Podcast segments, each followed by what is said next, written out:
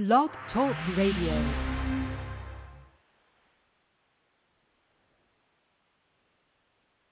Blog Talk Radio.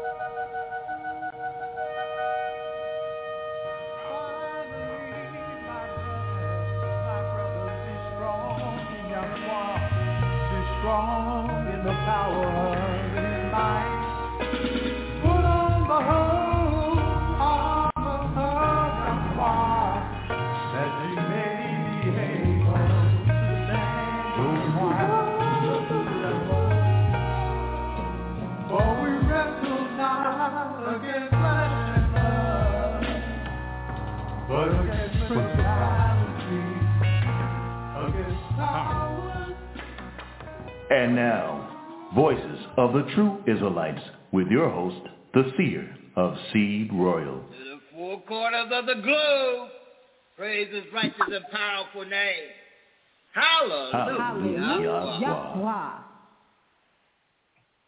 Live on radio.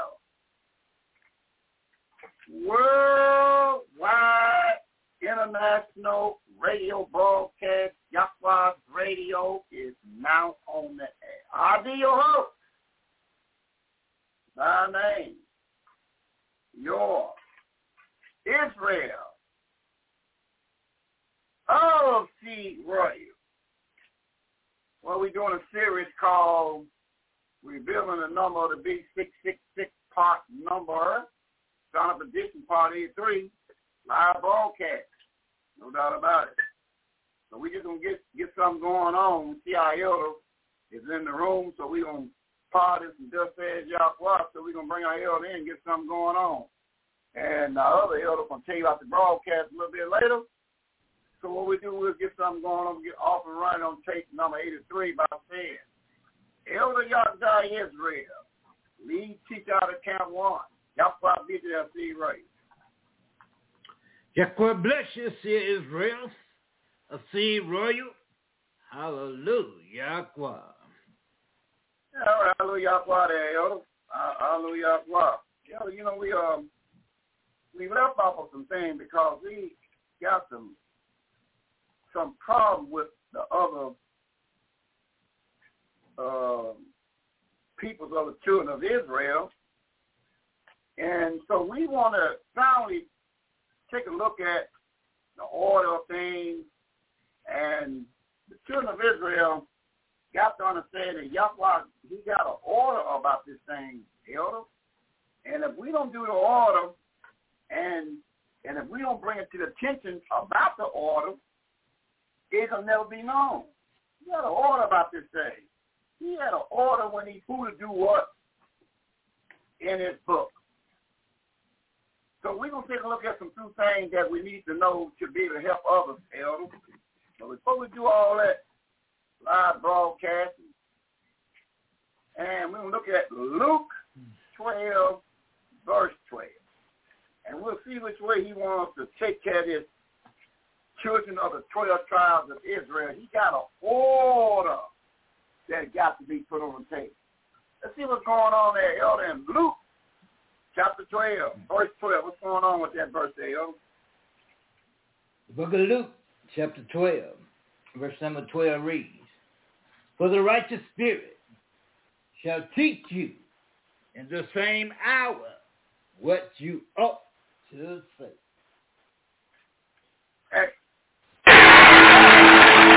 After that good doctor is gone, there'll never be another black Messiah unless we create him. Live Yahweh's Radio. Worldwide International Radio Broadcast, Yahweh's Radio. That's very interesting. That's very interesting what I just heard. After that good doctor is gone, there'll never be another black Messiah unless we create him. Hallelujah. Wow. That's pretty that's pretty good. There'll never be another black Messiah unless we create. Big topic there. I want I wonder what can come out of that. Uh, WCC, play that again. Let me play that again. That's pretty good. After that good doctor is gone, there'll never be another black Messiah unless we create him. Okay. Pretty good.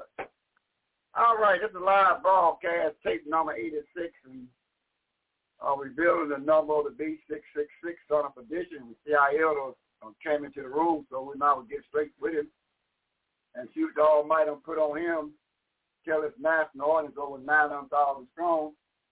That gives me a chance to kind of collect my thoughts on what I just got through hearing and see which way tape number 86 is going to go. So when you meet our elder, Mr. Chills, Travel Y'all God Judah, Mr. Chills, y'all probably BJFC right. And Yahweh bless you, see Israel receive well. Hallelujah. Yahweh.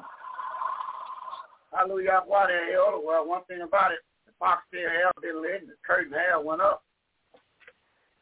And um, all we can do is our part. One man can only do his part, so that's all we can do is our part. So part the Almighty got for you to play on tape number 86 of do, second time and justice night morning for 900,000 strong.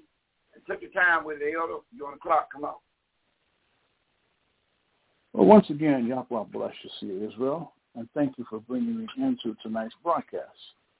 As you say, among a cast of over 900,000 listeners. And that's a good thing.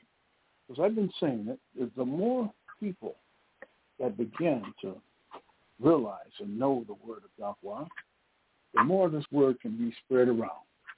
There'll probably be less problems in this world, and people would probably be able to get along better just following the simple concept, Yahweh's word. Because we have to remember, the non-righteous job is to lead you astray. And I spoke on this many times. But we're here to help guide you through these dark times of loud bump the gums for righteous learning, Christianity, and bad teaching.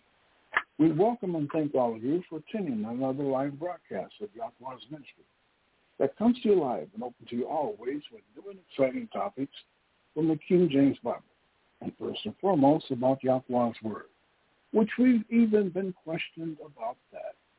How can you guys get this much information out of one book? Well, it comes from connecting the books, your health, foods that you should eat, and keeping the Sabbath days. Also, we do this because you have not. And this is information that you came to seek and have to look no further because you've now found that in the voices of the true Israelites, tribe of Yada. That's open unto you from 6 p.m. to 9 p.m. on the normal days of Sunday, Monday, Wednesday, and Thursday, which is today. Having no class on Tuesday unless we have a high day or a special event. Now, Sabbath class we do have, and the top part of the Sabbath is Friday. Class time starts at 7.30 to 10.30. And the bottom part the Sabbath is Saturday. There's a temple class that starts at 12 p.m. and an online class that starts at 2 to 5 p.m. until temple members desire to leave. We also have a website address. Use this on any search engine, right in that search line, and enter tribeyada.com. If you click enter, once again, look for tribeyada.com dash Israelites. Well, doing this will take you to a big line where you'll see some choices. One will be tithes and offerings. Click PayPal and follow the instructions. On any other device, you may see menu. But after clicking this, again, you'll see the choices. Still choose the tithes and offerings, and doing so, remember what it tells all of us that reads the book of Psalms, chapter 96, verse 7 and verse number 8. 7 says, Give unto the Yahweh your kindreds of the people. Give unto the Yahweh glory and strength. 8. Give unto the Yahweh the glory due unto his name. Bring an offering and come into his courts. Now, I always remind everyone that we do this to remember that Yahweh loves a cheerful giver. And also donations to this ministry is greatly appreciated that you give according to the Bible scriptures which are mentioned in the book of Leviticus, chapter 27, verse 30. Once again mentioned in the book of Hebrews, chapter 7, verse 8, and verse number 9. This is done to keep this ministry bringing you, thus says Yahweh live.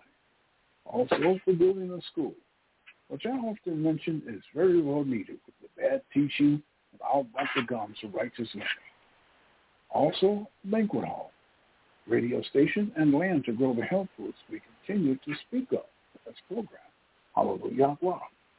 Also, while there, check out our calendar, which is there to keep you, your family, and friends in tune with the Bible feast days that come to us throughout the year. We also have a live program, a feature available during our broadcast time. To get there, this time enter the three words, Yahweh Radio Live. And after you click enter, look for Voices of the True Tribe of Yada, and click the red live button as soon as it appears. It'll put you right into our live online broadcast. Also, we have a few numbers you can call with Yahweh Online. The first being our live conference room number, which is 319-527-6065. The other number is 224-600-5579. This will be our international number where you can call and leave a message on those Bible scriptures that you may have questions on, which can be answered by anyone of the six anointed camps of Yahweh's ministry. But also in saying that, do not call this number trying to teach. I'll have to remind you, it will only hear a discouraging click followed by a dial tone. Also, by calling that same number, you can order what our members know as the 12 programs via 12 Tribes of Israel on DVD. Just make sure we get the correct name and the correct address, and you will receive it promptly. However, on another note, if you happen to miss the beginning of our program, you can catch the entire show after 9.15 p.m., except Fridays. Program time will be repeated after 10.30.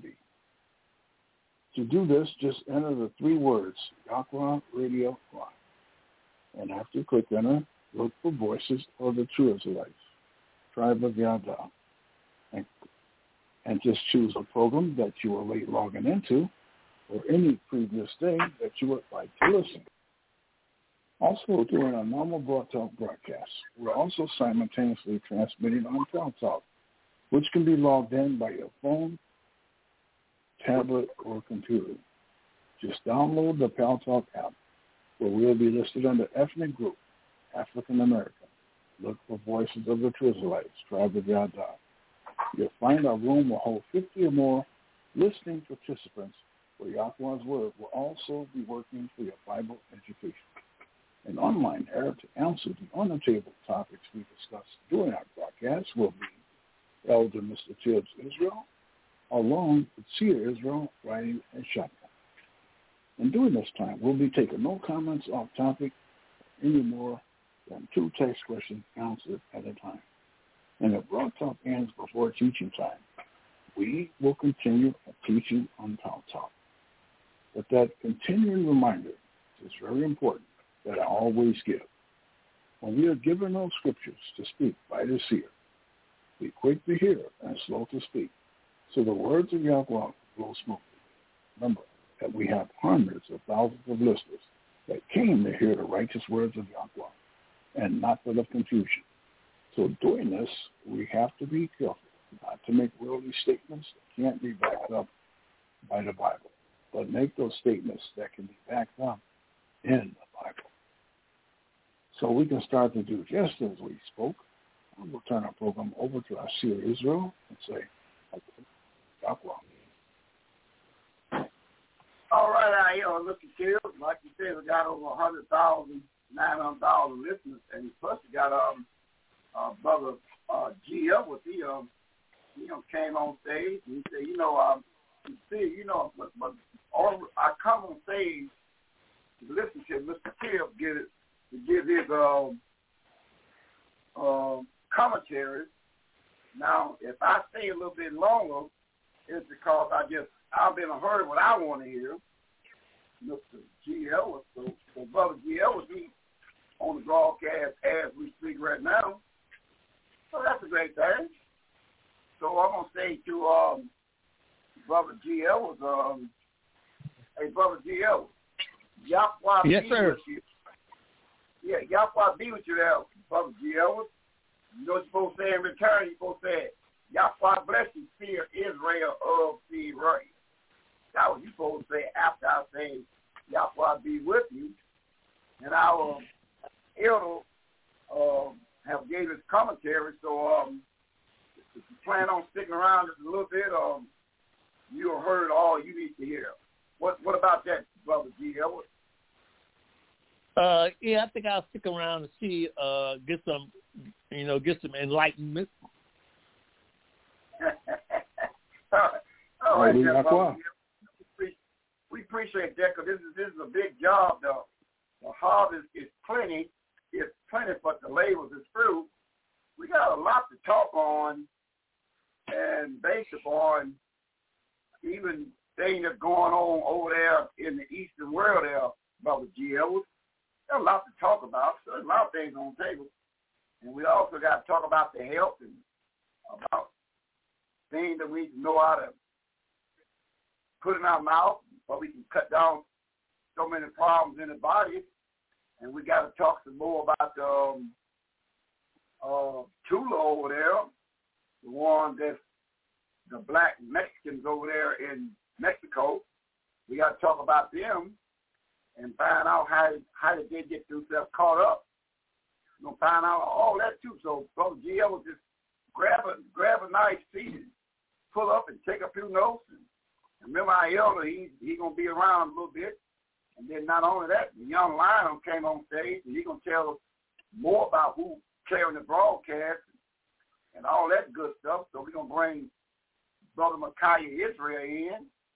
That's one of them up and coming teachers uh, out of One there, Brother Gio. And listen to him and kind of give me a report and tell me how do he sound once he uh, add on to what the elder put on the table. And then we'll get something going on on tape number 86, revealing the number of the beast, 666, on a position, part 86. So Brother GL was kind of just ran back a little bit, and we're going to bring the young lion in, one of them up-and-coming teachers out of Camp 1, and we're going to see what he going to bring to the table, and he going to let us know who all carrying all the broadcasters, and we're going to get something going on. So have a, have a, right back there, Brother G. Ellison. Let me bring that young lion in. Brother Mackay right. is great. Up and coming teacher out of Camp 1, Yahweh BJFC Radio. And Yahweh bless you there. Sir Israel. Oh, C. Roy. Hallelujah. Yahweh. Hallelujah, Yahweh there, young. Well, we got a, a special guest on um, besides the 900,000 on the international side. Uh, Brother G. Evans, he said he want to he want to check you out and see how your delivery is. So uh, he said he, he loved the way the elder deliver his part. So um, he going to stick around and hear your part and see how you deliver on tape number 86. Take the time in your line, and, and Brother G. Edwards, all is you on the clock. The world listening, come on. All right. Hallelujah. Yahweh. That says where C. Roy. Well, we know we live right now on Blog Talk Radio. And I know the elder took care of that in grand style and let you all know the broadcast of the Pal Talk we be broadcasting on. But we also uh, have our YouTube page up and running. And we broadcast on YouTube. You can catch us on YouTube at VTY Tribe YHDH. Once again, we have our YouTube page up and running. We're broadcasting on YouTube. You can catch our YouTube page on V-O-T-T-Y Tribe Y-H-D-H. We also have our Facebook page up and running. And you can catch us on our Facebook page at Seer Israel. Tune in to our Facebook page at Seer Israel. So if you want to catch any one of the previous broadcasts that was previously recorded, you can tune in to it on our Facebook page, or you can catch any time we was live inside of the class, and we recorded our live class sessions on the top part of the Sabbath day, bottom part of the Sabbath day, or any one of our feast days. You can tune in uh, any one of the previous recordings on our Facebook page as well. We also have uh, our TikTok page. We just started our TikTok page, and it's up and running. It's the same as our YouTube page. It's V-O-T-T-Y, Tribe, Y-H-D-H. Once again, our TikTok page is V-O-T-T-Y, Tribe, Y-H-D-H. We ask you all in all of our, wherever we broadcast in there, we ask you all to leave questions and comments down at the bottom part. You just type it on in and your one eye Satan uh, uh, cell phone, one eye Satan smart TV or your one eye Satan desktop or laptop. We ask you all to tune into our broadcast, upload them, type in the uh, questions or your comments that you have. And um, any questions or comments, definitely questions you have for us, we ask you all to type it in after you have taken your notes. We want you all to take, we, one thing about Voice of the True Israelites, we are good note takers. That's one thing we're good at. We take good notes, and we ask you all to take good notes as you listen to the broadcast. How your pen and pad right there, be big ears and little mouth, and be ready to hear something to tell something. You never know which way Yahweh will be leading you to get ready to step up to the plate and take care of Yahweh's business. So it's something that's in it for you to take these good notes ask questions, and we'll get back with you according we can read in the book of Acts chapter 15, verse 15. We'll get back to you and give you an answer as it is written in accordance Romans chapter 15, verse 4. And we're going to make sure we give you this thing according to the scripture. So we ask you all to really pay attention to wherever the, uh, the seer, Yahweh put inside of the seer's mind, because we do know this is the ministry of the seer. And we can bag that up in the book of Hosea, chapter 12, verse number 10. When they let you know that the seer, the ministry was handed to the seer. So we do back that up with scripture. And also we want you all to know that uh, if you call in for questions and comments, this is the number.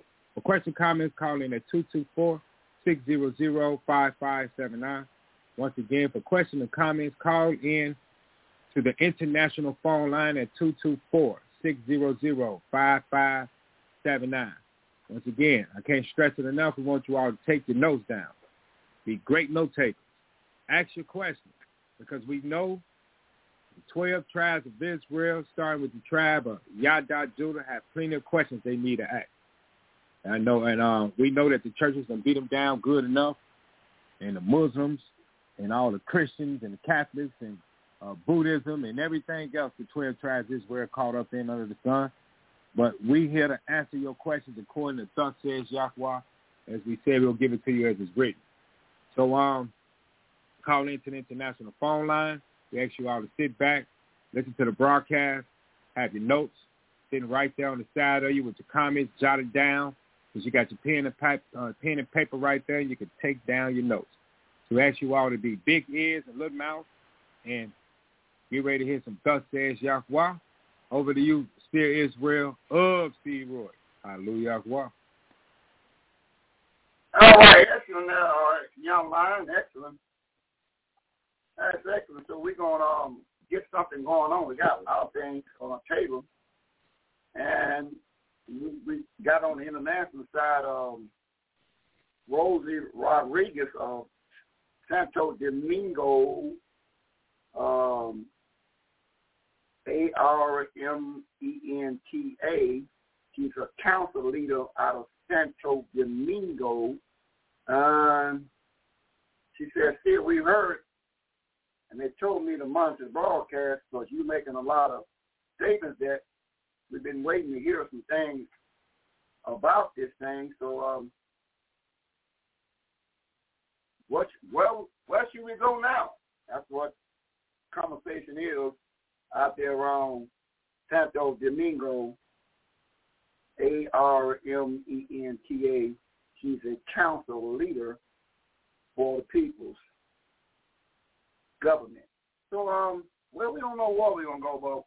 but what I know what we're gonna try to go to is, is see can we get a little from the elder. Let's see him look right at that um Luke chapter twelve, verse twelve, elder.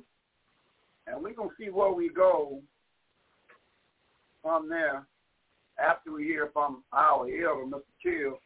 Luke chapter 12, verse 12. Let's see what's going on now. Elder, come on.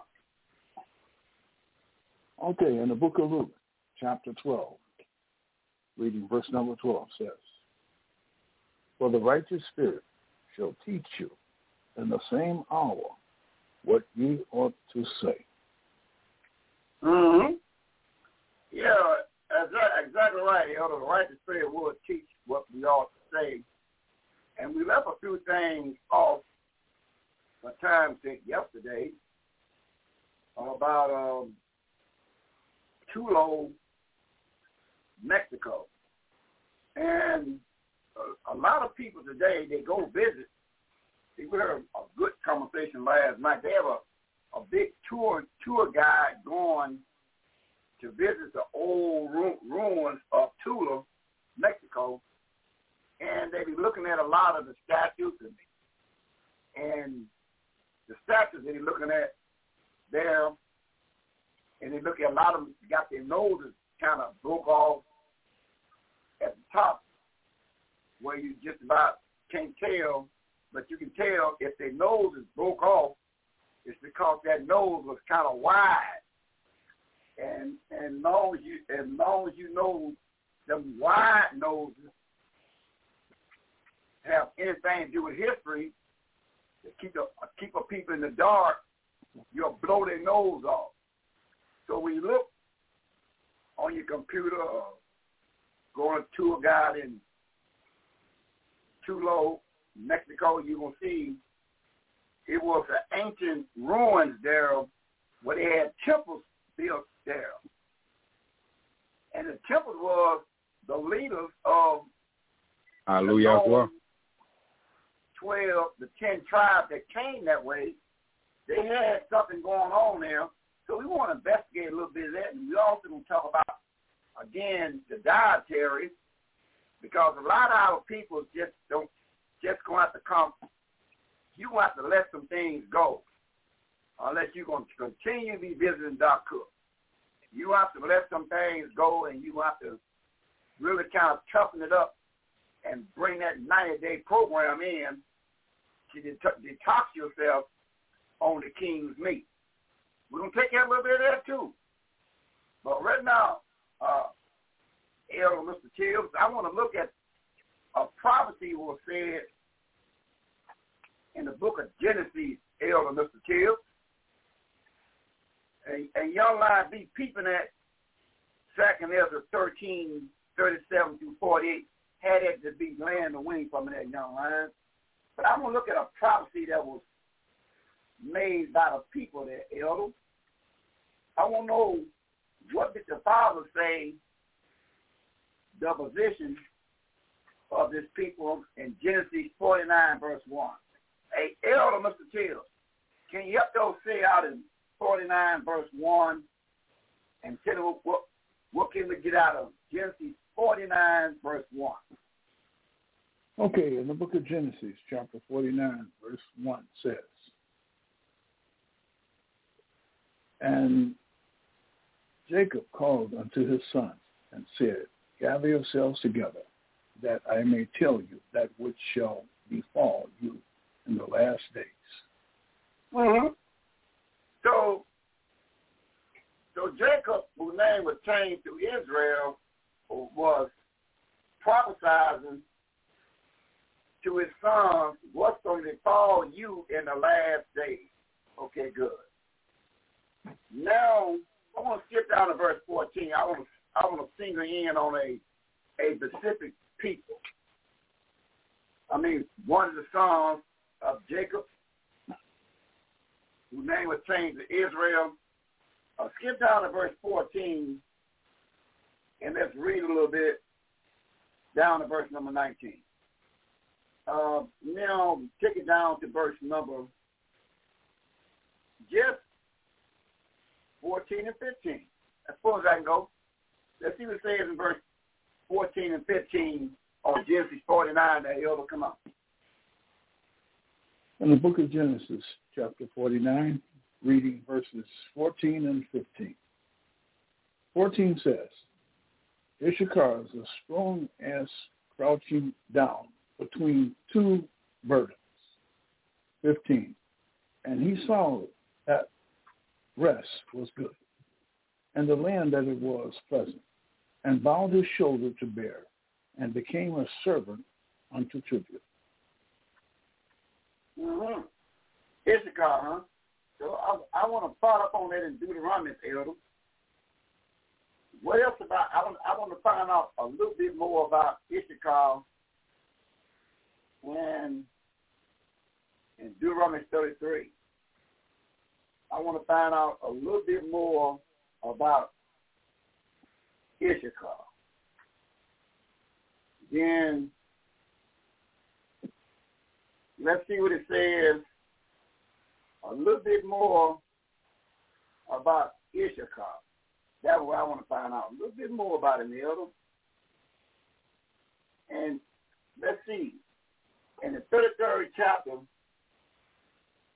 of a book called Deuteronomy, what I'm looking for is Issachar. I'm going to hear a little bit more about him. Around about verse number, looks small part about him, about verse 18. That's all I can see. unless uh, young lion see anything more. All I can see is verse 18 on it. Let's see what it says in 33, 18 and 19. 33, 18, and 19. Can you run it there? 33, 18, and 19. What it say? Book of Deuteronomy, chapter 33, reading verses 18 and verse number 19. 18 says, And of Zebulun he said, Rejoice, Zebulun, in thy going out, and Issachar in thy tents. 19. They shall call the people unto the mountain.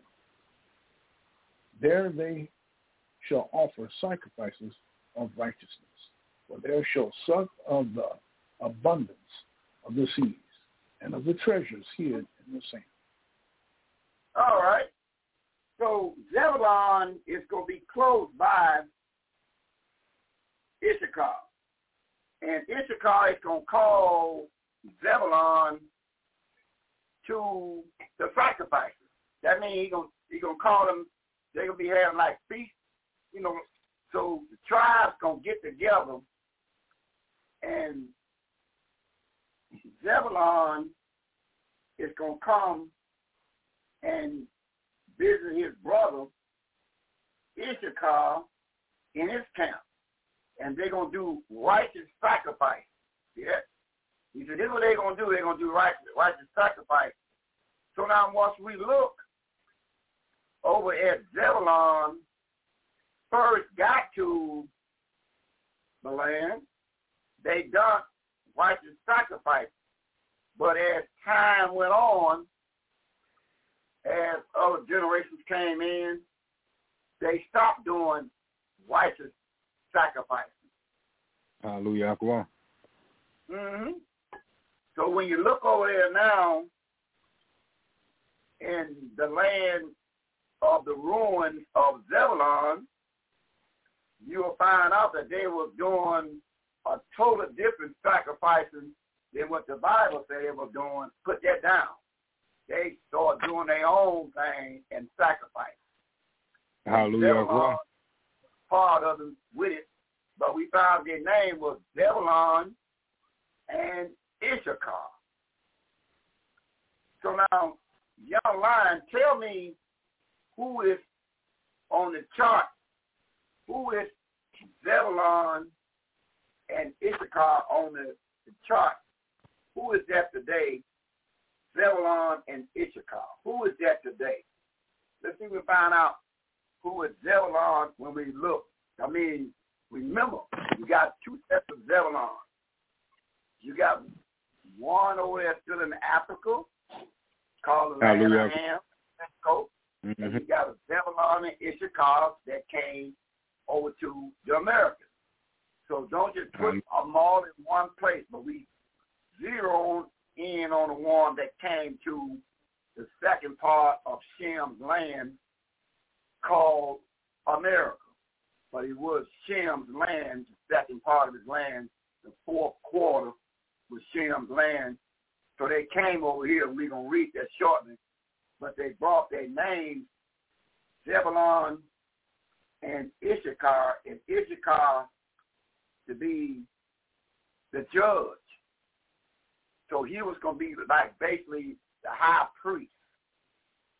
So you start looking up and find out about this guy called Montezumas, all these came out of Zebulon. I mean, uh, Issachar, Montezumas. Montezumas was the one that when Big Dignitary came out of Spain called Herman Cortez, he heard so much about him, he had him conquered so much by manipulation. He had got the one that was an enemy to Zebulon uh, Montezumas, and they all got together. So he was able to manipulate them, get together, let's go take down on him. So we coming to help y'all, but really they're not coming to help. they came to take over. But they use the same tactics then they use it now on you by putting somebody look like you to take you down and they make promise to them and then cut them short and they use the same piece of paper today. Right? So now, my question to the young lion is who is um, Issachar today according to the chart, and who is Zebulon today according to the chart? Who is that young lion? Come on. All right, say Israel C. Roy. We have from the 12 tribes of Israelite chart, we have Issachar, commonly known today as the Mexicans, the Aztecs, the Mayans, the, of the land of Peruvians, Pisolia, which is Peru, and Yucatan, and the Toltec. Okay. And what about Zebulon? Who is Zebulon today? And Zebulon today, of the 12 tribes of Israelite chart, we have Zebulon, which is the Colombians, Panamanians, and Guatemalans. Oh, okay. See? So that's what they are today. Mm-hmm. So these two right here got together. In the beginning, they done righteous sacrificing, but as time went on, a lot of other tribes that was over there problem with them. And when Herman Cortez got there in the 1500s, he was able to manipulate that and get the tribe that was having a problem with Montezuma's. And he told them, you know, we'll help you. But really, he got them to help him because he had bigger plans because he heard that Montezuma's had a lot of gold. He had gold everywhere. And Herman Cortez was the self-made governor over South America at that time. Okay, good. But let's see if we bring Mother D of Israel in. Mother D of Israel to see, you know, you know, I'm ready to hold that microphone too, because I know I got to do my part and grand style and bring and bring of them high pitched spirits in in this room and lead by example. So Mother D of Israel from the tribe of Yahdah, Judah, one of the mothers out of Camp One. Hey, Mother D of Israel. Yahweh be there, see right. And Yahweh bless you, dear Israel Uh, of Sea Royal. Hallelujah. Hallelujah. So, mother, what, what we have found out that Issachar and Zebulon was to always do righteous things but Herman Cortez from Spain was able to manipulate the ones that that Montezuma's they said had too much power. He ran too much and he taxed us on our grapes, orange, watermelon, maize, what they call what we call dead corn, corn maize. So he taxes us real good. So Herman Cortez thinks that it was a division in the tribes that came over here. But Yahweh left a message, Mother D of Israel, way back in Judges, you might have all of the vision you want, but Yahweh left some rules and regulations on the tribes spoken out of the mouth of the member to Joshua. So in Judges chapter 2, Mother D of Israel, can you tell me um, what's going on in Judges 2, verse 1, 2, and 3? Although you might have problem with your brother or your sister, but Yahweh told, he sent the angel down to Joshua and told him eyeball to eyeball something in two, verse 1, 2, and 3. And what did he say there, Mother dear of Israel? Judges 2, 1, 2, and 3. Judges chapter 2, verses 1 to 3. Or 1, 1 to 2. One, two, and 3. All right. Judges chapter 2, verse 1. An angel of Yahweh came up from Gilgal to Bashan. Bashan, is that what that is? Verse, Bosham? Bosham? Bochim, yeah. Okay, and said, I made you to go up out of Egypt and have brought you unto the land which I swore unto your fathers. And I said, I will never break my covenant with you. Verse 2. And, and you shall make no league with the inhabitants of this land.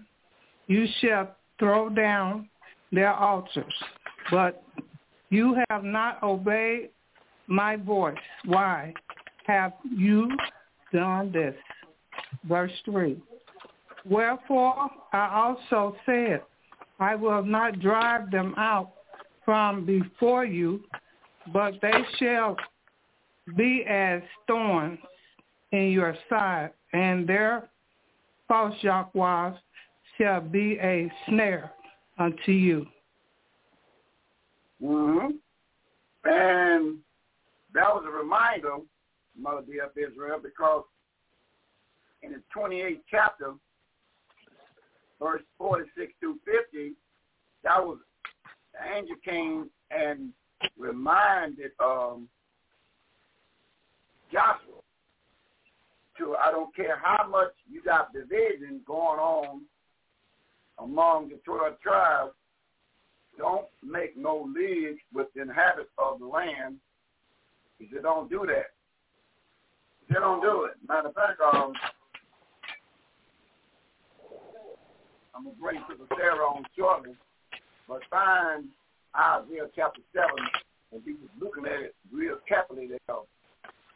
Sister Sarah Israel, see Roy. Be looking at it for a minute. Going to come back and tie that in because one thing about it, see, I don't care how much you dislike your brother or your sister. It's not for you to leave your nation and a lot of brothers discouraged with their relationships. And what they do, they say, well, you know, the the black African Negro woman, she don't act right, so I'm going to get me another race. See? And that's what they do. That's what they do. They say, no, I can't quit with that old black African American Negro woman. Her mouth too big. That's what they say. And that's and that's why they just not getting one of the women of another nation. And same thing not the the Israelite woman she go get some out of another nation because uh, he can take care of me better. He he can buy this ten dollars. She see stuff like that. They always justify themselves, but they never told about the scripture saying, I don't care what the circumstance is, you do not leave your tribe. That means just like you get a bad lawyer, you don't you go get a then you try to look for another, but you get something bad in your own nation, you jump nations, then you break covenant. We got we got to teach this thing that you can't leave your nation. You just got to find somebody else in your nation that you know that you know is a um uh hey help me out. help me out in the book of Sirach 37, verse 12. See, this what this what we go on with Montezuma's, which was from the tribe of Issachar. A lot of tribes got discouraged at him because he they didn't like what he was doing and he went another way. But they never should have listened to Herman Cortez, the Senate of Esau, translated today as the white man and the white woman. That's where they made their mistake at. Because he not only punished Montezuma, he punished those that helped him after he became a self-made governor. And now when you go on your computer, when you look over there in Mexico now, they got a, a place called Leon's there. And they is the capital of the world in leather making. They they is the most they is the capital of the world in leather. They make anything you want in leather, but up under the supervision of uh, Cortez. He the one started. He's the founder of that. So that leather that you wearing, you know, he set it up, and his worship in it's in place today. It's called Leon, uh, L-E-O-N, in Mexico. They got a striving business going today on making anything you want in leather.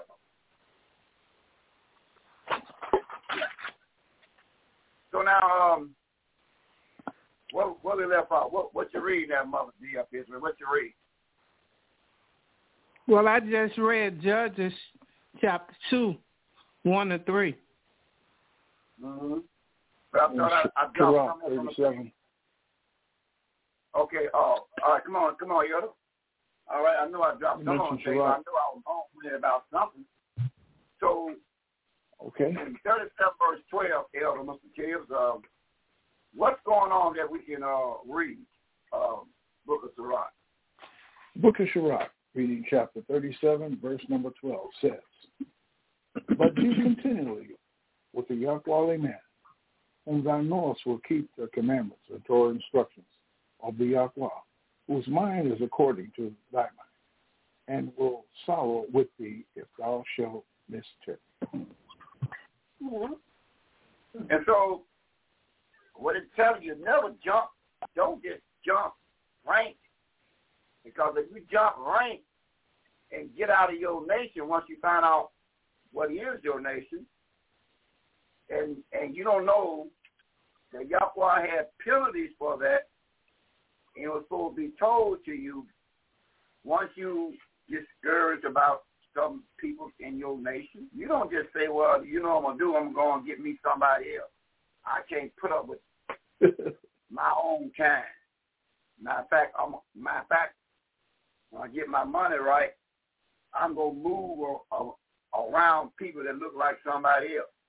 But see, that's, see, that's not biblically for you to do that. I mean, it, it's worldly for you to do that, but that's how it's been set up in your mind, and that's why we got to come.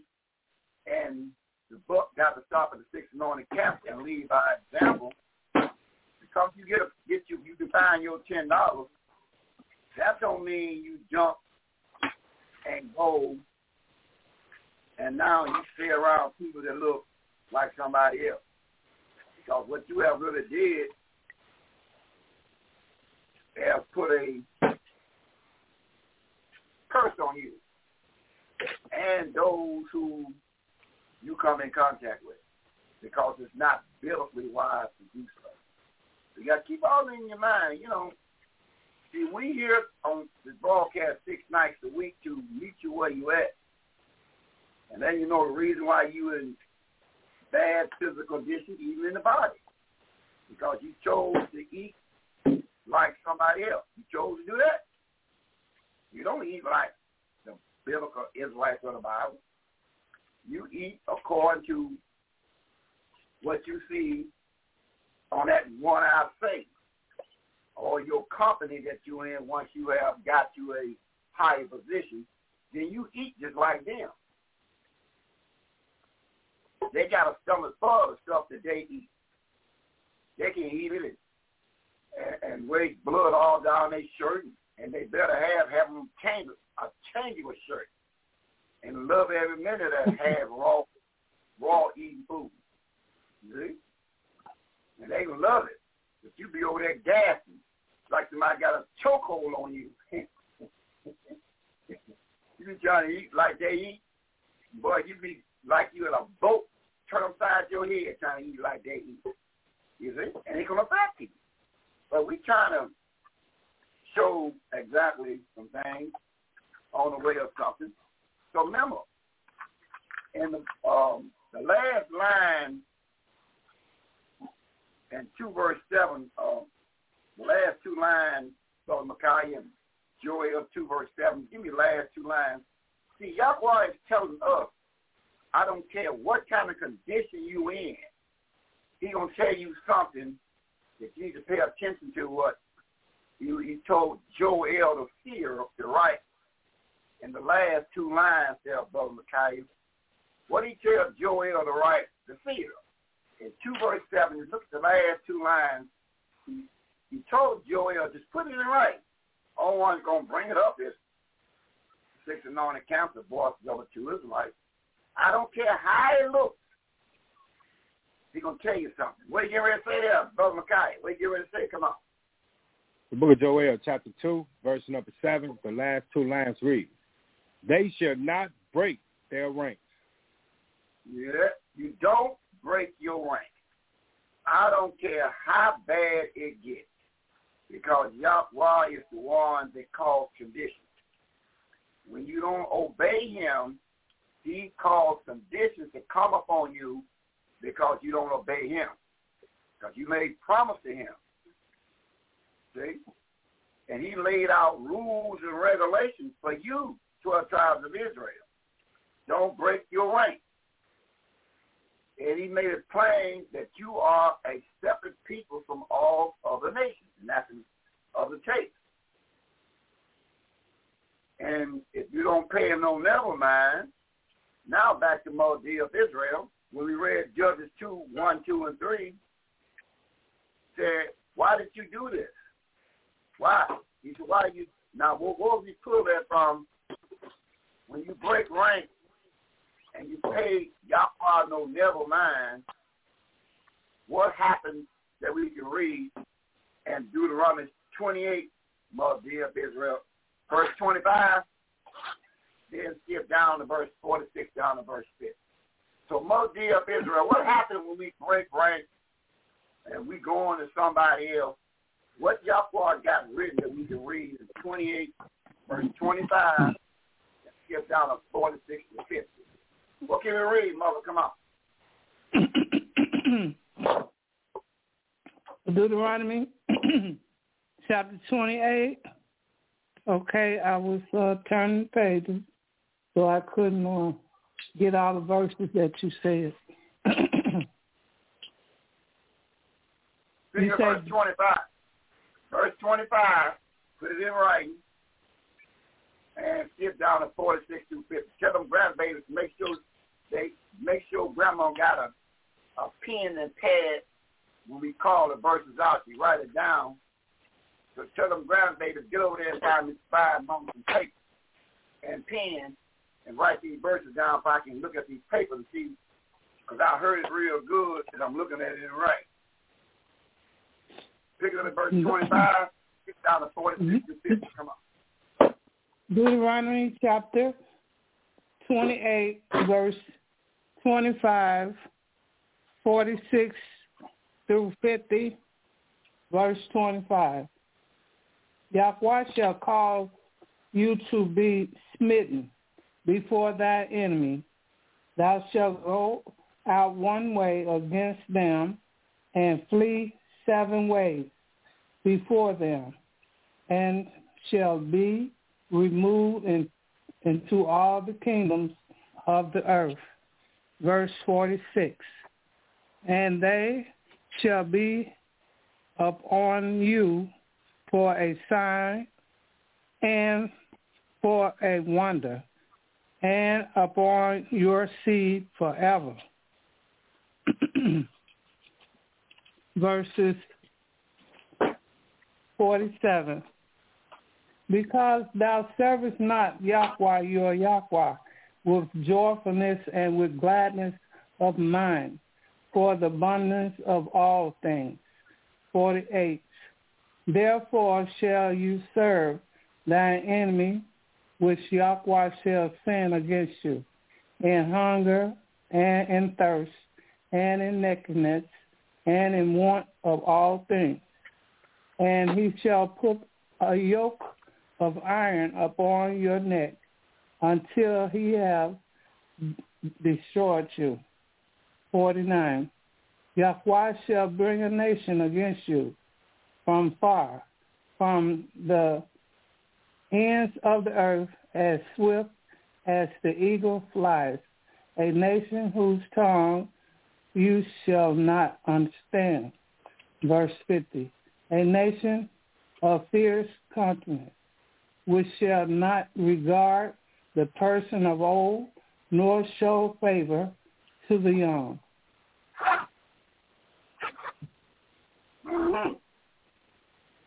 And who did this happen to first? See, who did who did this happen to first? See, that's what we want to find out. Who did this prophecy hit first? To do all that, we got to do some background checks. And we're going to bring in Sister Sarah Israel, meet and greet Sister Sarah Israel by saying, Sister Sarah Israel, tribe of Yahweh, one of the sisters out of Camp 1. Yahweh there, see right. Yahweh bless you, Seer Israel of Seed Royal. Hallelujah, Yahweh. Hallelujah, Yahweh. All right, now, Sister Sarah, we want to investigate what was the prophecy of what Mother just got to read. Mother was reading a prophecy that you don't want to serve me, you're going to serve your enemy. And the enemy you're going to serve is somebody's tongue you're not going to understand. Now see, now see, that's got a double meaning to it, because most of the camp teachers they talked about the Atlantic slave trade. They talked about that a lot. Well, we're going to investigate something uh, uh, there Israel. We go on to Isaiah in 700 BC on a prophecy. A prophecy was made in 700 BC to, to Isaiah to a people. And let's see what happened in Isaiah 7, verse 1, and we're going to take it down to verse number 9. That's what we're going to do. We're going to look at we're going to, we're to look at Isaiah 7, 1 down to verse 9 and bring your A read and bring some spirit out there for Sarah Israel for the national audience can really understand and hear this in grand style. Seven, one, two, nine, take your time. The world is listening. Come on. Reading the book of Isaiah, chapter 7, reading verses 1 through verse 9.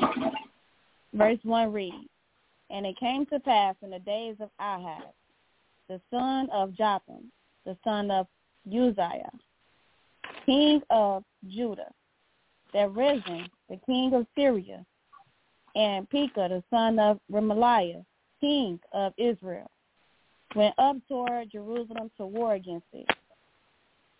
Yada went up towards Yada, Yada Judah to war against it, but could not prevail against it. Verse 2. And it was told the house of David, saying, Syria is confederate with Ephraim, and his heart was moved, and his mind was moved, and the mind of his people, as the trees of the wood are moved with the wind. Verse 3. then said the Yahweh unto Isaiah, Go forth now to meet Ahaz, thou and sure Joshua thy son, and of the conduit of the upper pool in the highway of the fullest field. Verse 4. And say unto him, Take heed and be quiet, fear not, neither be faint-hearted, faint-minded, for the two tails of these smoking firebrands. For the fierce anger of Rezin with Syria and the son of Remaliah. Verse 5. Because Syria, Ephraim, and the son of Remaliah have taken evil counsel against you, saying, verse 6, Let us go up against Yada Judah and vex and let us make a breach therein for us, and set a king in the midst of it, even the son of Tabir. Verse 7. Thus say to Yahweh, Yahweh, it shall not stand, neither shall it come to pass. Verse 8. For the head of Syria is Damascus, and the head of Damascus is Rezin. And within three score and five years shall Ephraim is the north tribe, is the ten north tribes of Israel, be broken, that it not be a people. Verse 9. And the head of Ephraim, the ten northern tribes of Israel, is Samaria. And the head of Samaria is Remaliah's son. If you will not believe, surely you shall not be established. Mm-hmm. So it was prophesied by Isaiah the fear. But he was pulling that from somewhere else, there, Sister Sarah, that the northern kingdom would be broken as a people. They would they would not be a people because they they alliance with Syria. They alliance with Syria. And, and what was on their mind is to take down Judah. And, and Judah is very um, highly in Yahweh's um, mind because in the 20 in Genesis, I want to be clear what this Judah means to Yahweh. In the 29th chapter of Sister Sarah, can you help us see out and give us a definition of what Judah means in the eyes of Yahweh? What does Judah mean in the eyes of Yahweh? Genesis 29, verse 35. What does Judah mean in the eyes of the Almighty four-letter man in 2935? Come on, that's yourself. Going to the book of Genesis, chapter 29, reading verse 35. Verse 35 reads, And she conceived again and bare a son, and she said, Now will I praise the Yahweh. Therefore she called his name Judah, Yada Judah, and left bearing. So, uh, Sister Sarah, I mean, to enlighten the national audience, Yada Judah the the meaning of God Judah, what do it mean according to that verse 35? What do that word mean, Judah? The tribe of Judah, what do that mean to the Almighty about Judah? To praise Yahweh. To praise Yahweh. Okay. So that's what Judah means. See, Judah, biggest job that they was created to do was to do what again, Sister What did they give a job to do? Praise Yahweh. Praise Yahweh. So when you so when so so Judah got to carry himself at a higher standard than the other tribes because Judah is the one that has the defining definition. They praise Yahweh, Judah. Judah is some big time talk. Now, so I think we know the Northern Kingdom was going to make this move. What did Yahweh, what did Yahweh say in the book of Hosea behind that, Sister Sarah? Let's see what Yahweh said behind that. And he gave them an out card. He gave him an out card. He gave him an out. It's up to them to accept the outcome that was given, and Hosea the seer is going to put it on the table exactly what the outcome of this for what they did. Even today, we join in to ally against Judah. Yahweh don't change. When you get together to try to cross out Judah, Yahweh don't change in Malachi chapter what, 3 verse 6. He don't change. Hebrews 13 verse 8, he don't change. So just as he got them then, he's going to get you again when you go against the servants that praise Yahweh. Not just any Jew, but the one that praises Yahweh, that know their role. And everybody got to fall in line behind. But he gave them out. He gave them out to the Pharaoh. He gave them to be thanked themselves. Let's see what he got written. What he got written. We go on to Hosea chapter 1, verse 8 down to verse 11. Now, it's an out card in here. That's why those are sitting on the camp, you got to teach the Bible. You got to line it up perfectly. Because things are going then and now and that's why we'll get to understand something. When you talk to those of Zebulon and Zebulon and Issachar descent, all they know is slavery. All they say, well, we know where we came from. Where you come from? We came from that Pacific over here. We came over here as slaves. Yes, you came over here as slaves. Who told you you came up over here as slaves? Well, my parents told me that. Where did your parents get it from? you keep on pulling back the, the level, and you're going to find out that you're in the hands of Herman Cortez and the manipulation of the ones that went, took things, and came back polluted in the brain, in the one that was raped and put the seed of Esau in them and sent to their schools and was trained that your history started in slavery. Even the one that's over there in Mexico today. Their history is only slavery. But when you look at the pyramids and the temples ruins over there. And according to their own records, that temple and ruins of the descendants of Issachar was 500 to a 1,000 years prior to Cortez coming. So if that's the case, if the temple site was there 500 to a 1,000 years prior to the coming of Esau and his five sons, then how did you get over, how did you get over there and all you know about slavery?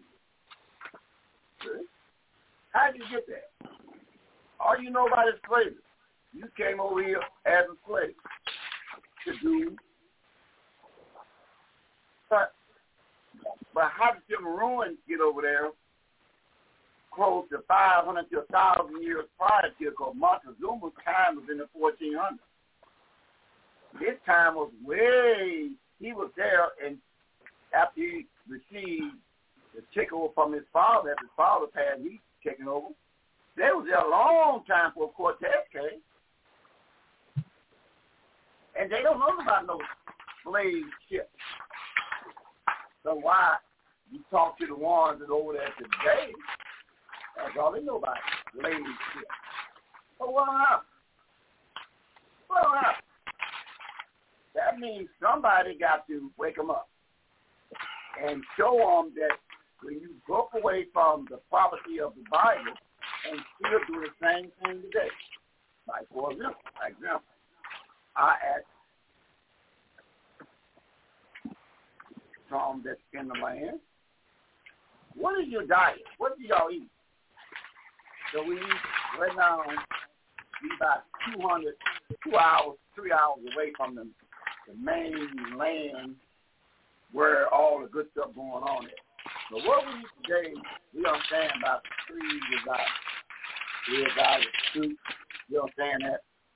But we eat more, we eat mostly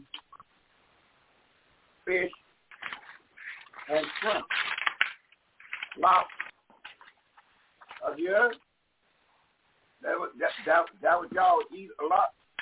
Yeah, we'd like to invite you to come down there and eat some of this uh, fish, shrimp, and lobster. Uh, yeah, I want to throw in frog legs too. Huh? Yeah. So you see what'll happen that by being letting, but nobody do nobody do what we do. Like I, I tell the story about the, the polar bear and the gorilla. The polar bear he eats meat. He eats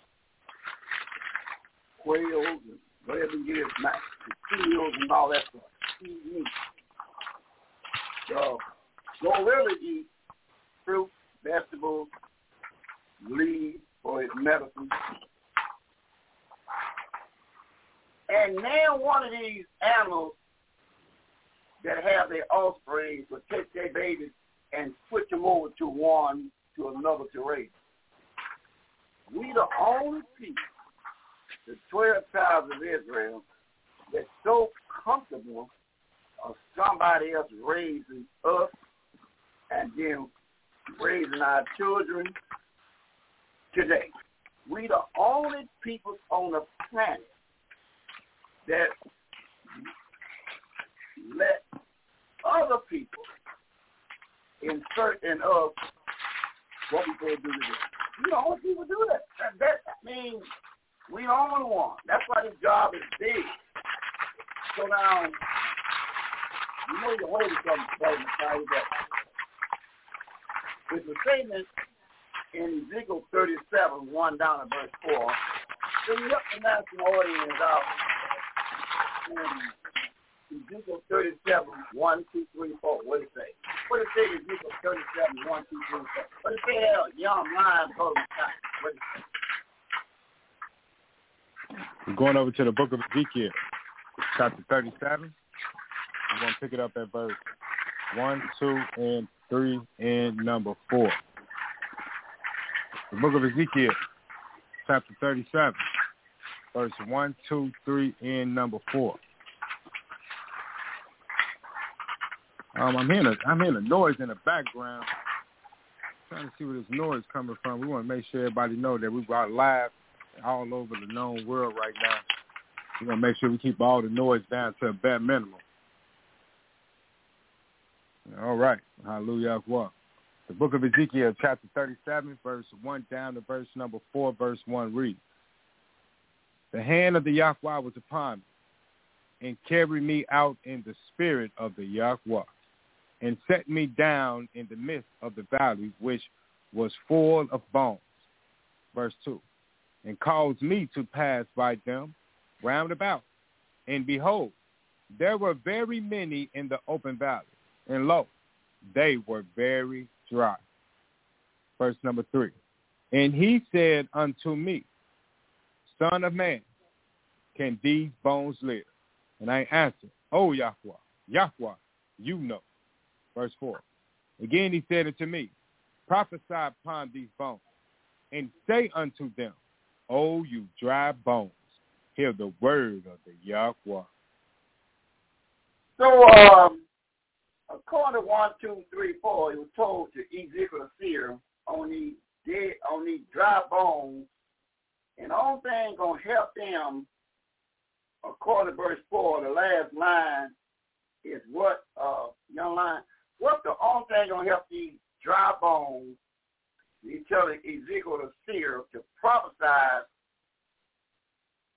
say something to them. What's going to help them according to the last line in verse 4? what they got to do? Hear the word of the Yahweh. You see that? So you see, you see what kind of job that we got to do. We got to get to the royal, the royal family, Judah, that praise Yahweh, and got to get them straight. And then we got to take it to the other tribes. To, and all thing we supposed to bring to them is what again, according to verse 4, that last line? The word of Yahweh. That's it. See, that's our job. So we got to know what the word of Yahweh is saying and saying to who. See, we have to be able to not be fumbling around and know that we got to take the word of Yahweh to who, and we're going to find out who is you got to take this word to and pick it up verse 9 down to verse number 11. And we're going to find out something. See, he said, can these bones live? And Ezekiel said, I don't know. Only you know. But he said, I tell you what you do, Mr. Seer. You make sure they hear the word of Yahweh. But the word of Yahweh, um, but this word of uh, Yahweh is, is uh, the precept to that is in the third chapter of Ezekiel. You know? The precept to that is in the third chapter of Ezekiel. Elder Jill, we're going to see exactly what the precept and to that in Ezekiel chapter three. Let's see, let's see, let's see can we tie this in by picking around by verse number. Hmm. What do I want? Let's see. What what verse do I want there, Elder Jill? So I want something out of third chapter. He says, hear the word. Uh, well, whoever said that, uh, said with some spirit to it, and that's that's what we're talking about. But put, put some spirit to it. Who said that? Verse four. Verse four. Hallelujah. Hey, Elder, verse four. Three verse four. What it say? Your little spirit to it there. What it say in three verse four of Ezekiel? Hey, Elder, Mr. Chill, what it say? Hear the words at my mouth. Verse four. What it say, Elder? In the book of uh, Ezekiel, chapter 3, verse number 4 says, And he said unto me, Son of man, go, get thee unto the family of Israel, and speak with my words unto them. Uh-huh. You just speak, you just speak with my words there. I need a little bit more there, I need a little bit more. Skip down to verse number 10. I can stand a little bit more. I, I can stand where you got to get to 10 down to verse 12. I need a little bit more. And matter of fact, and throw in verse 27 there. I can stand a little bit more, Elder. 10 down to 12 and 27, the third chapter of Ezekiel come up. 10 to 12, and what was the next verse? Verse 27. Verse number 10 to 12 and verse number 27. 10 says, Moreover, he said unto me, Son of man, all my words that I shall speak unto thee, receive in thy mind, and hear with thine ears. 11. And go and get thee to them of the captivity unto the children of thy people, and speak unto them, and tell them, Thus saith the Yahweh, where they will hear or whether they will forbear. 12. Then the Spirit took me up, and I heard behind me a voice of a great rushing, saying, Blessed be the glory of Yahweh from this place.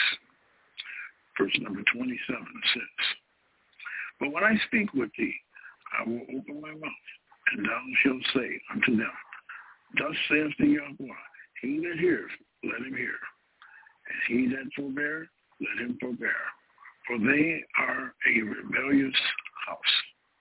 Family. Mm. Uh-huh.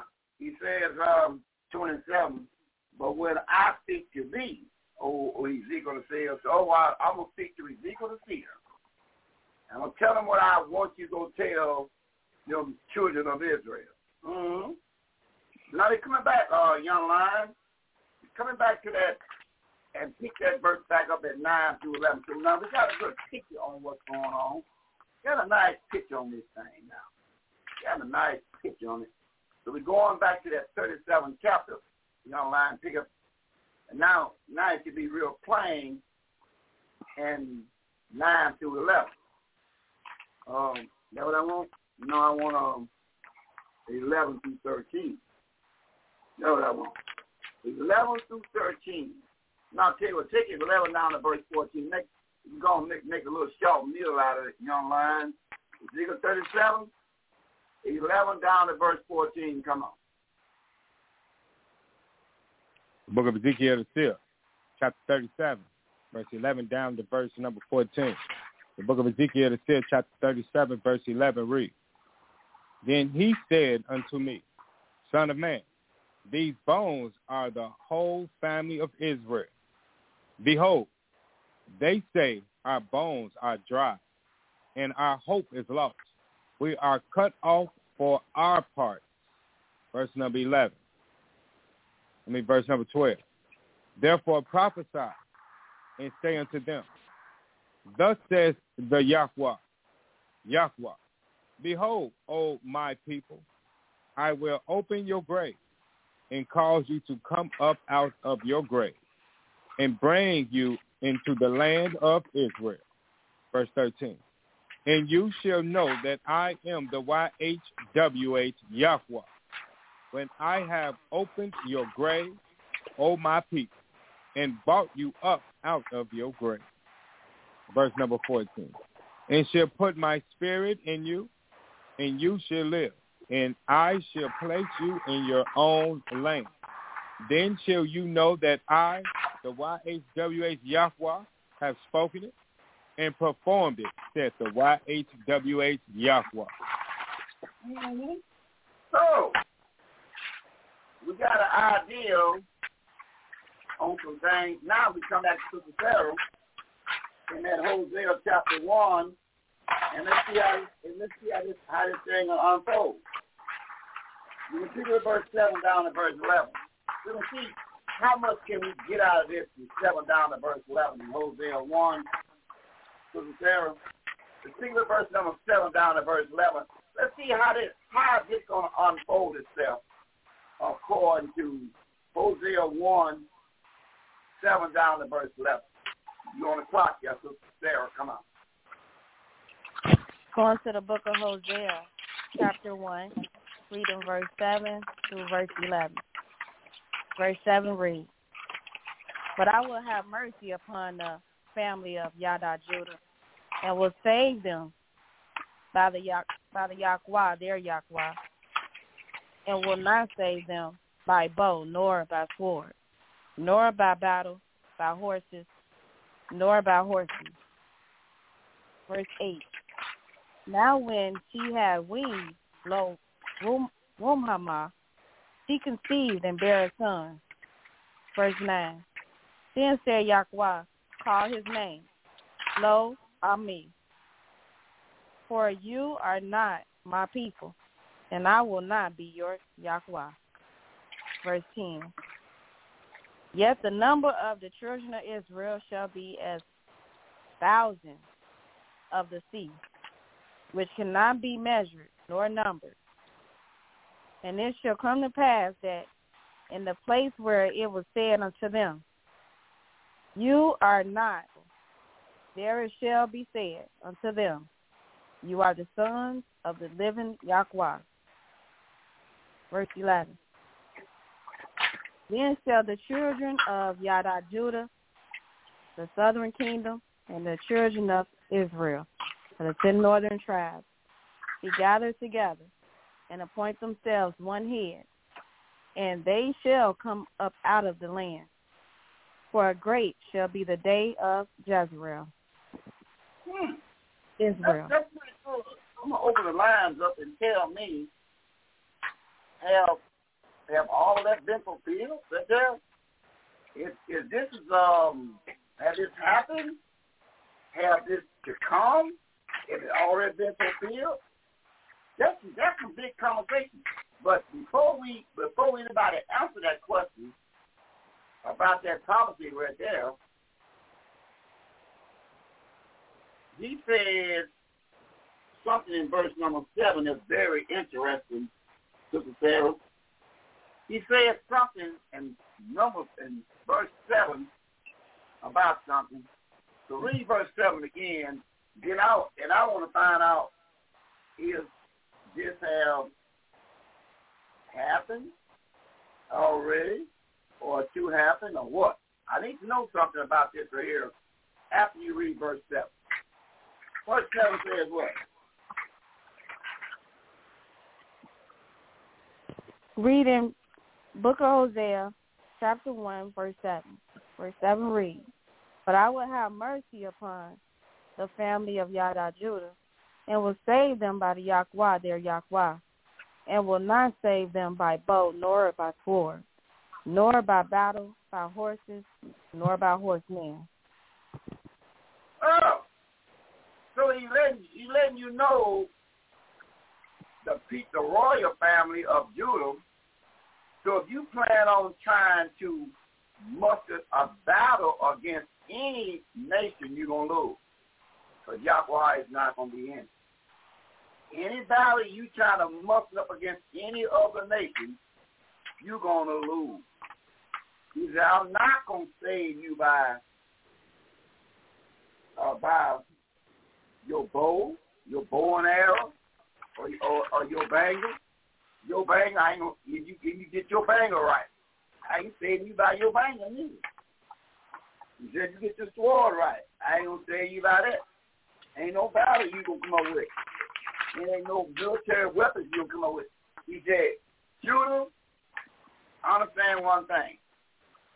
Any battle you get into with any other nation, you're to lose because you will not be saved by that way. Now, understand that. So now that's some big talk. But what I want to know, anybody on stage can answer. Have this um have this happen and who can explain to those seers for the national audience sake how it's going to happen unless it already happened. Who to take a shot at this right here from 7 down to verse number 11? Not to read it over, just break it down for the national audience. Have it happened already? Or it's to happen? And how it's going to be made to happen? That's not, that's not talking about. Who to take a shot at that? I'm all ears. I'm listening. Cricket sound. All right. Well, we got cricket sound, but we'll leave. We'll leave. We'll Well, leave that. We'll leave that on the table. So, since we got cricket sounds on that, we'll leave that on tape. So we have No, I had my phone. My phone. Some I had to straighten out something with my phone, so it won't have no echo sounds in the background. But uh, Brother Micaiah answered that. In Hosea chapter one, verse seven down to verse number eleven. Well, we know this haven't happened yet because uh, the tribe of Yada Judah, uh, we still haven't been saved at all. So we right now we still uh, in the conditions that we are in. So we know that haven't happened yet. Yahweh saying that uh, there's gonna come a time where He will come and save the tribe of Yada Judah, and uh, He also let it be known that uh, that we go be. He said we go be back in the position we need to be in, but He said we will have one head in the tribe of Israel, the whole twelve tribes. He said he goes bring the tribe of Yada Judah. He gonna gather us with the ten northern tribes of Israel together, and we're gonna point ourselves to one head. And that day is going to be uh, and that, uh, for grace shall be the day of, of Israel. So we know that haven't happened yet, that we haven't pointed ourselves one head and we haven't come together yet to make sure this thing happens according to what we can read.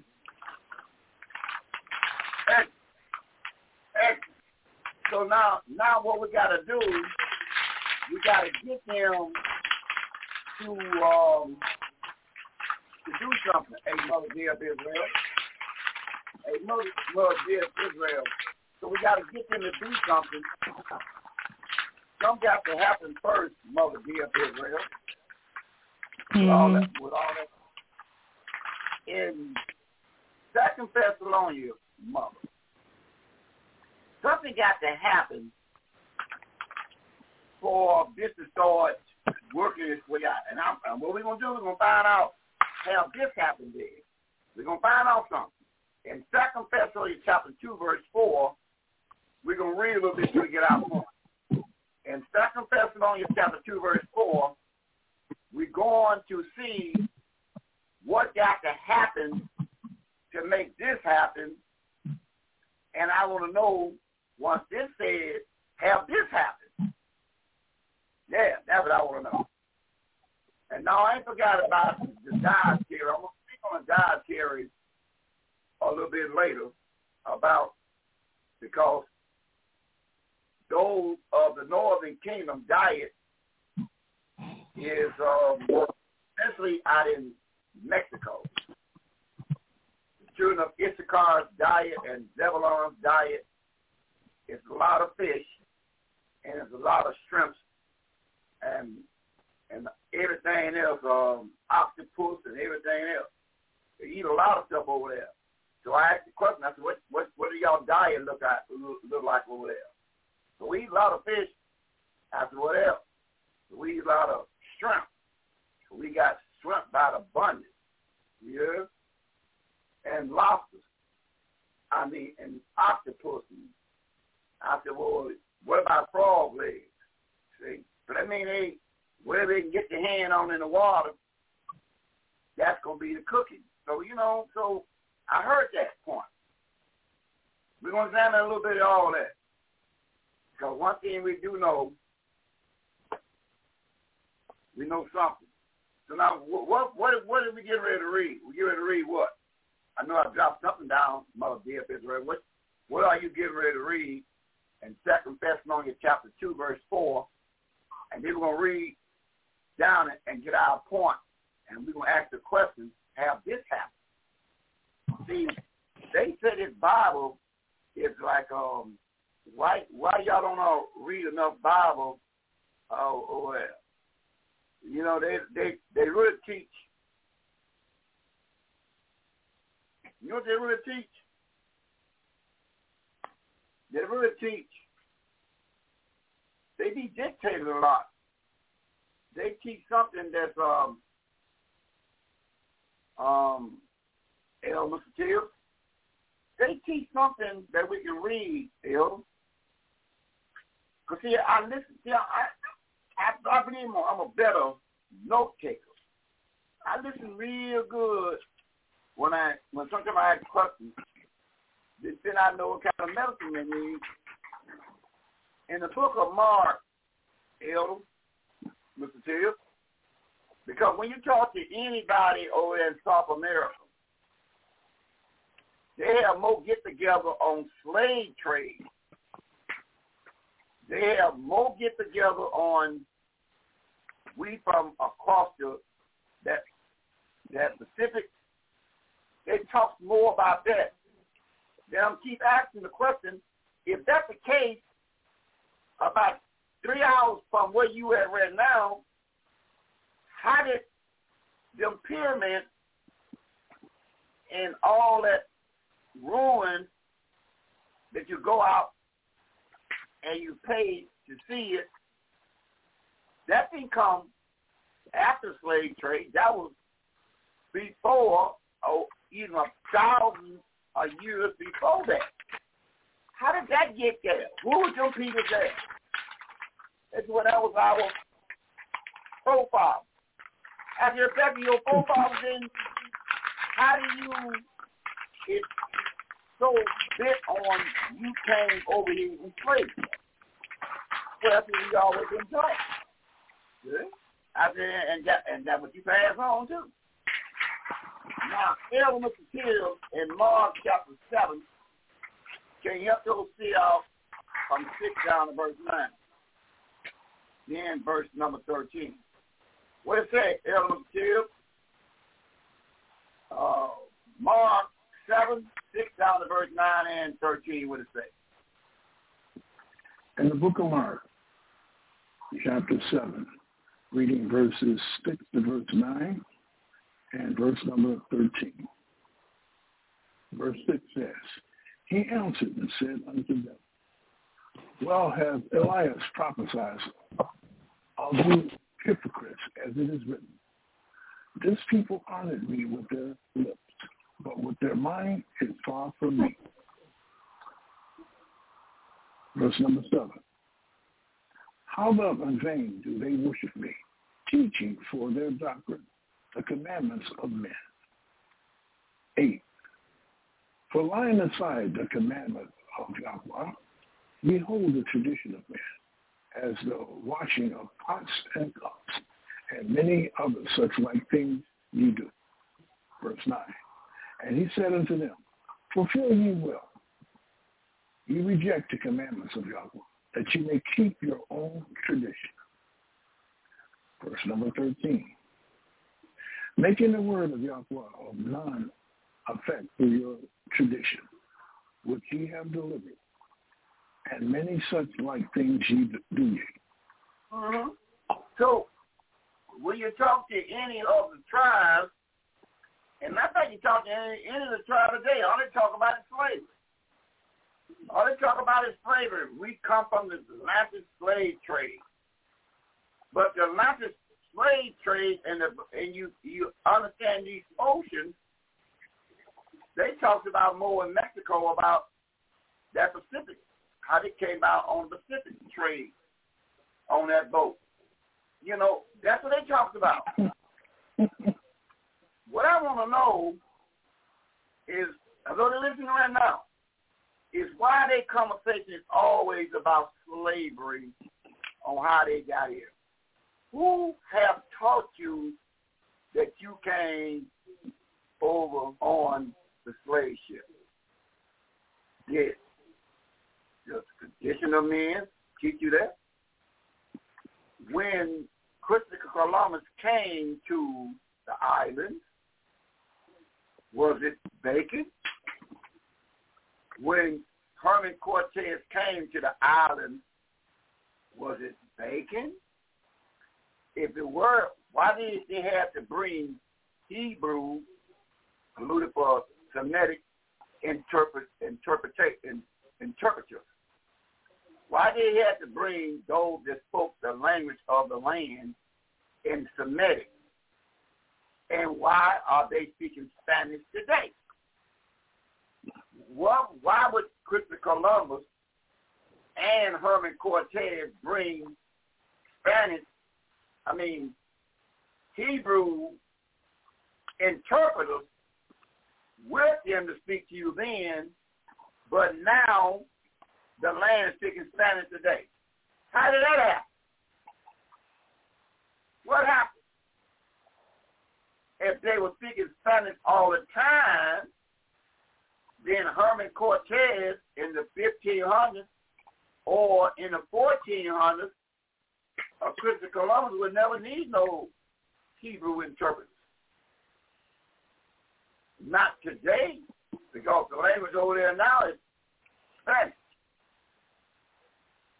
They tongue that they once had, that Montezuma them had,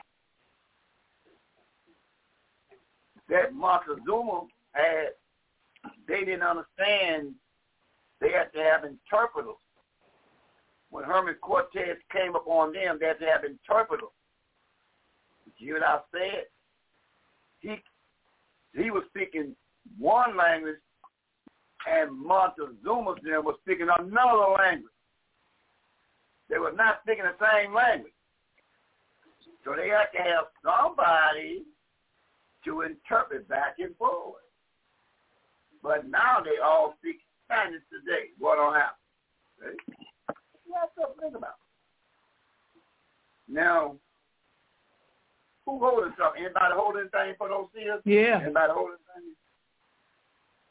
Um, yeah. Okay. Is anybody holding something for those seers? Hallelujah. Anybody? Okay, then You, now well, I got you it. have told me to go to Second Thessalonians. Okay, what what what's that? That's my question I asked. Who holding something for? I did say, yeah. With a loud voice, Multi of Israel, I got my hand on Second Thessalonians two verse four. That's right. Come on, mother. Okay. Now my phone on switch. uh, Second Thessalonians chapter two, verse four. Can you hear me? Cause my phone switched. Okay. You can be heard. Okay. Okay. Verse 4. Who opposes and exalts himself above all that is called Yahweh or that is worshipped, so that he, as Yahweh, sitteth in the in the temple of Yahweh, and showing himself that he is Yahweh.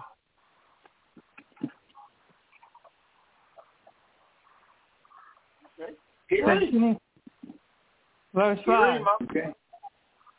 Verse 5. Remember you not that when I was yet with you, I told you these, verse 6. And now you know that with, all, withheld that he might be re- revealed in his time. Verse 7. For the mystery of sin do already work. Only he who now letteth will let until he be taken out of the way. Verse 8, and then shall that wicked be revealed, whom Yahweh shall consume with the spirit of his mouth, and shall destroy with the brightness of his coming. Hold that point. Verse Hold that point in eight. Hold that point in eight. I want to um, I want to examine verse eight according to for the national audience. This right here is like a lineup. This is like a lineup right here. And this lineup says in verse eight, and then shall that wicked. That wicked in your Bible, mother, is that a capital W or is that just a regular W? Is that a capital W in your Bible? Capital W. Yeah, is that a capital W in your Bible? Or a young line Yes. back now? That's a, so that Oh, means yeah, he put that word there for a specific reason. He asked him to write that. The writer's write it for a specific reason. He capitalized that wicked because it, it's a specific wicked got to be revealed. See, it's not just because we know what it says um, here in five nineteen of First John. We clear about that, and I will know if these same two words is one word written one way, and oh, I want to know when you read First John five nineteen what it says. What it say in First John five nineteen there, still. in the book of First John, looking at chapter 5, reading verse number 19. 19 says, And we know that we are of Yahweh, and the whole world lieth in wickedness. Okay. That wicked is, that spelled with a capital W or just a regular W? Regular. Oh. Well, that's a regular W right there, huh? But just right in verse 8, they got emphasis on this right here. So this big talk here when we teach six anointed count. He says in verse 8 in Second Thessalonians, and then shall that wicked. See, you're not going nowhere until that wicked be revealed. you have to know plainly who that wicked is. This is like a lineup. You on the other side of the glass, and you got ten people up there, and they, and we want to know which one done you the harm. So which one the one that put their hand in your pocket, get you inside the head with their billet with that uh with his banger? Which one did it? So they put you on the side of the glass, and you see ten people look similar to the person, and you have to point out that one right there. Now, though you see ten, but it's a specific wicked that you gonna have to know. That wicked got to be revealed. That, that's big God it is. And see that wicked, according to verse number nine, Mother, let's talk about that wicked. That wicked is the one that got to be revealed. That wicked. Verse nine. Verse 9, 2 Thessalonians chapter 2, verse 9. I think I'm still there. Even him whose coming is after the working of Satan with all power and single and, and signs and lying wonders. It's this right here, this right here, now this big talk, this wicked right here, he gonna have power. You mean what kind of power, mother? Lying one. This wicked right here is gonna do some lying to you. And he and he gonna convince and matter of fact, uh young line both Micaiah in twelve verse nine, uh, Revelation end time prophecy, this wicked right here, he gonna have lying one. And according to end time prophecy, 12 verse 9, what are you to do there, young lion? We're going over to the book of Revelation, chapter 12. We want to pick it up at verse number 9. The book of Revelation, chapter 12, verse number 9. Verse 9 reads, And the great dragon was cast out, that old serpent called the devil and Satan, which deceived the whole world he was cast out into the angels were cast out with him. See that? And his helpers and his evil angels cast out with. So that wicked is got to be revealed. That wicked got to be revealed because that wicked is working with the power of Satan, the devil. And that wicked is going to um, do some Deuteronomy 28, 37, that young line. Let's talk about that wicked. Deuteronomy 37, what it say? We're going over to the book of Deuteronomy, chapter 28, verse number 37. The book of Deuteronomy, chapter 28, verse number 37. 37 reads, and you shall become an astonishment, a proverb, and a byword among all nations, whether the Yahweh shall lead you. He says, you're going to be a proverb and a byword among all nations that Yahweh shall lead you. He's talking to the 12 tribes of Israel. They're going to be a proverb and a byword among all nations. So all nations according to 32 verse 26. What's going to happen there? In 30, 32 verse 26, that young line. Can you help those stay out in the national order? and what's going to happen in 32, 26? All right. We're going to the book of Deuteronomy, chapter 32. We're on verse number 26. The book of Deuteronomy, chapter 32, verse 26. Verse 26 reads, 26. I said, I will scatter them into corners. I will make the remembrance of them to cease from among men. He said, ain't nobody going to remember you no more. He said, I'm going to scatter you in the corners, children of, of the book, the children of Israel, all 12 tribes of you. Now, mother, I want to come back to that verse and look down and tell you what verse it is. It got to be a falling away first. I need that verse, and I want to know in Second Thessalonians, y'all elder, y'all I have to see how he said it got to be a falling away first. I'm looking for that verse, falling away first. That's what I want. So where is that verse at? And mother gonna read it once I put my eyes on it. It got to be a falling away first. What verse is that? In that Second Thessalonians, a falling away first. Can y'all help those out? What verse is that? A falling away first. The book of Second Thessalonians, chapter two. It got to be um, falling away first.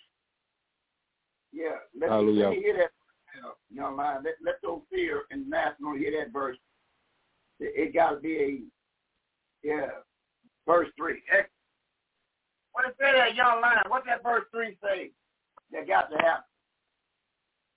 Second Thessalonians, chapter two, picking up at verse number three.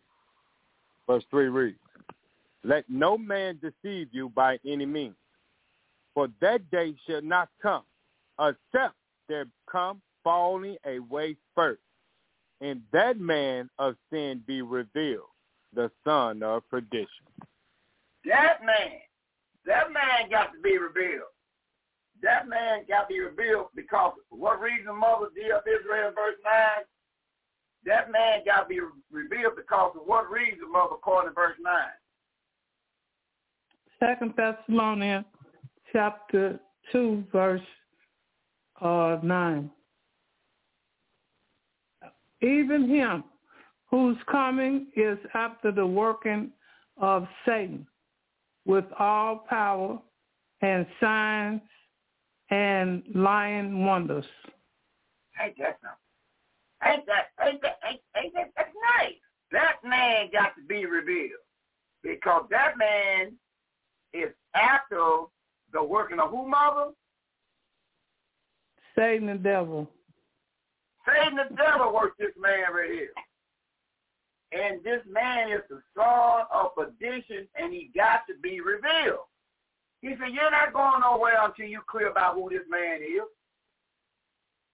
You're not, you, you, you ain't going nowhere until you can plainly lay this man out like a hot iron or a tea. Until you able to do that, you ain't got nothing coming. Because this man, uh, he said got to be a falling away first. So now we want to precept that mother and find out all the way happened yet. And Luke 21, 24, let's find out mother had a fall away happen yet. And what you talking about a fall away first, maybe when we precept that to Luke 24, 21 verse 24, maybe we can get a more through the precept until that wicked is being revealed, because he opposes everything, and he is after the working of Satan. So you need to make sure you put a uh, a card on three and verse eight and nine. Three, eight, and nine plays a pivotal part in teaching for you to understand and pass on that ain't nothing happening until that wicked be revealed with the capital. And he is the son of perdition. He got to be revealed. Because he opposes everything that is called Yahweh. Everything that opposes, everything Yahweh got in this Bible, he opposes. I'll give you a case in point. The Bible tells you keep sundown Friday, sundown Saturday in the Bible. And he said, no, we're going to keep Sunday, first day of the week. The Bible tell you in Leviticus chapter 11, thou shalt eat no hog, no catfish, shrimp, or lobster tail. He said, no, you can eat that as long as you pray over it. See? See? He opposes everything that's in the Bible. Yahweh tells you that you got to go to the tree for your meat, and if you want to get healed, you use the leaf. He said, no, just go see Doc Cook. He got a nice big bottle of, of the white pills for you that he made up for you. Eh? See what he do? He opposes everything in the Bible. And we tell you that Yahweh made it plain, uh, Brother Micaiah, and in the book called Before Mother Read that verse 4, he made it plain in Daniel chapter 1, verse number 10 down to verse 15. What he said, Brother Micaiah, in Daniel chapter 1, verse, bring your A game in Daniel 1, 10 down to verse 15. What does it say there, young lion, Brother Micaiah? Going over to the book of Daniel, chapter 1, verse 10 down to verse number 15. The book of Daniel, chapter 1, verse 10 down to verse 15, verse 10 reads, And the prince of the eunuchs said unto Daniel the seer, I fear my Yahweh the king, who have appointed your meat and your drink. For why should he see your faces worse liking than the children which are of your sort? Then shall you make me in danger, my head to the king. Verse 11. Then said Daniel the seer, Hananiah, Mishael, and Azariah. Verse 12. Prove your servants, I beseech you, I beg you, ten days, and let them give us pulse to eat and water to drink. Verse 13. Then let our countenance be looked upon before you, and the countenance the face of the children that eat of the portion of the king's meat. And as you see is dealt with your servant. Verse 15. So he consented to them in this matter and proved them ten days. Verse 15. And at the end of ten days, their faces appeared fairer and fatter in flesh children which did eat the portion of the king's meat. Mm-hmm. Um, read verse 12 again. The book of Daniel the fifth, chapter 12 reads, Prove your servant, I beseech, I beg you, ten days, and let them give us pulse, green food, and fruits to eat, and water to drink. Mm-hmm. Means fruits and vegetables. And this water means spring water. He said, prove your servant. And how many days Daniel tell the big dignitary to prove your servant how many days? Ten days. Oh, and he said, he said, okay. He said, he said, you on. Bet. You on. And what happened in verse 15? Verse 15 reads, And at the end of ten days, their countenance appeared fairer, children which did eat the portions of the king's meat. What is, what is the king's meat today? What is the king's meat today? Chicken, cow, and hog. That's the, and dairy product. That's the king's meat today. Dairy product, chicken, cow, and hog. That's what the king eats today. That's the king's meat. And Daniel said, listen, you can get a glance at what you're working with if you just try it 10 days. 10 days, leave off king's meat. Leave the chicken alone for 10 days. Leave the cow eating for 10 days. And leave the hog eating for 10 days. And another thing, leave alone for 10 days, young lion in Leviticus chapter 11, is something else. He said, leave alone for 10 days. We go to Leviticus chapter 11 and read verse 1 and 2, get warmed up, young lion. Let's say in Leviticus 11, 1 and 2, just get warmed up. What it say? We're going to the book of Leviticus, chapter 11. We'll pick it up at verse number 1 and verse number 2. Verse 1 reads, And Yahweh spake unto Moses and to Aaron the seer, saying unto them, verse 2, Speak unto the children of Israel, saying, These are the beasts which you shall eat among all the beasts that are on the earth. Mm-hmm. Now skip down to verse 9. Let's do, let's, let's do a little bit more. Verse 9. Verse 9. The book of Leviticus. The book of Leviticus, chapter 11, verse number 9.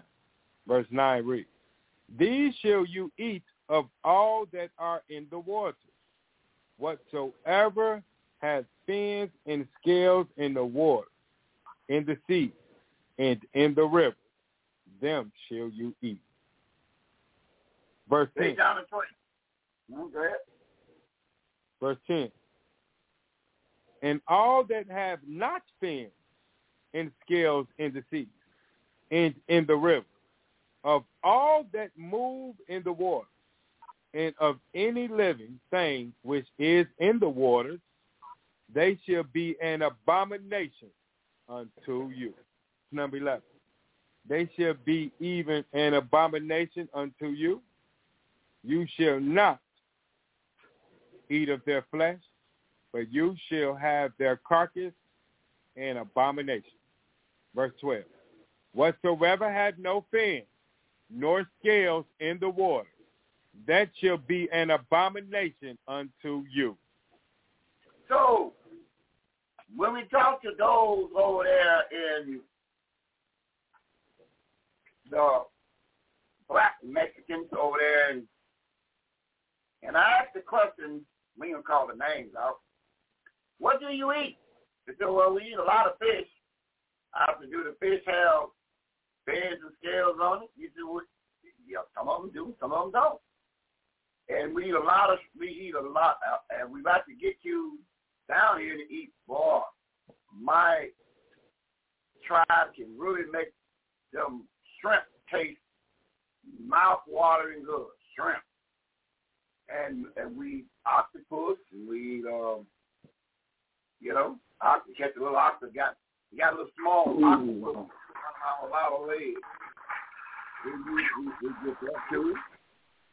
And we eat a lot of, um, you know, shrimp, lobsters. We got that in the water, and we got the, the catfish is all around here. The catfish, with you know, we work it out, but it'll taste so good to you. See?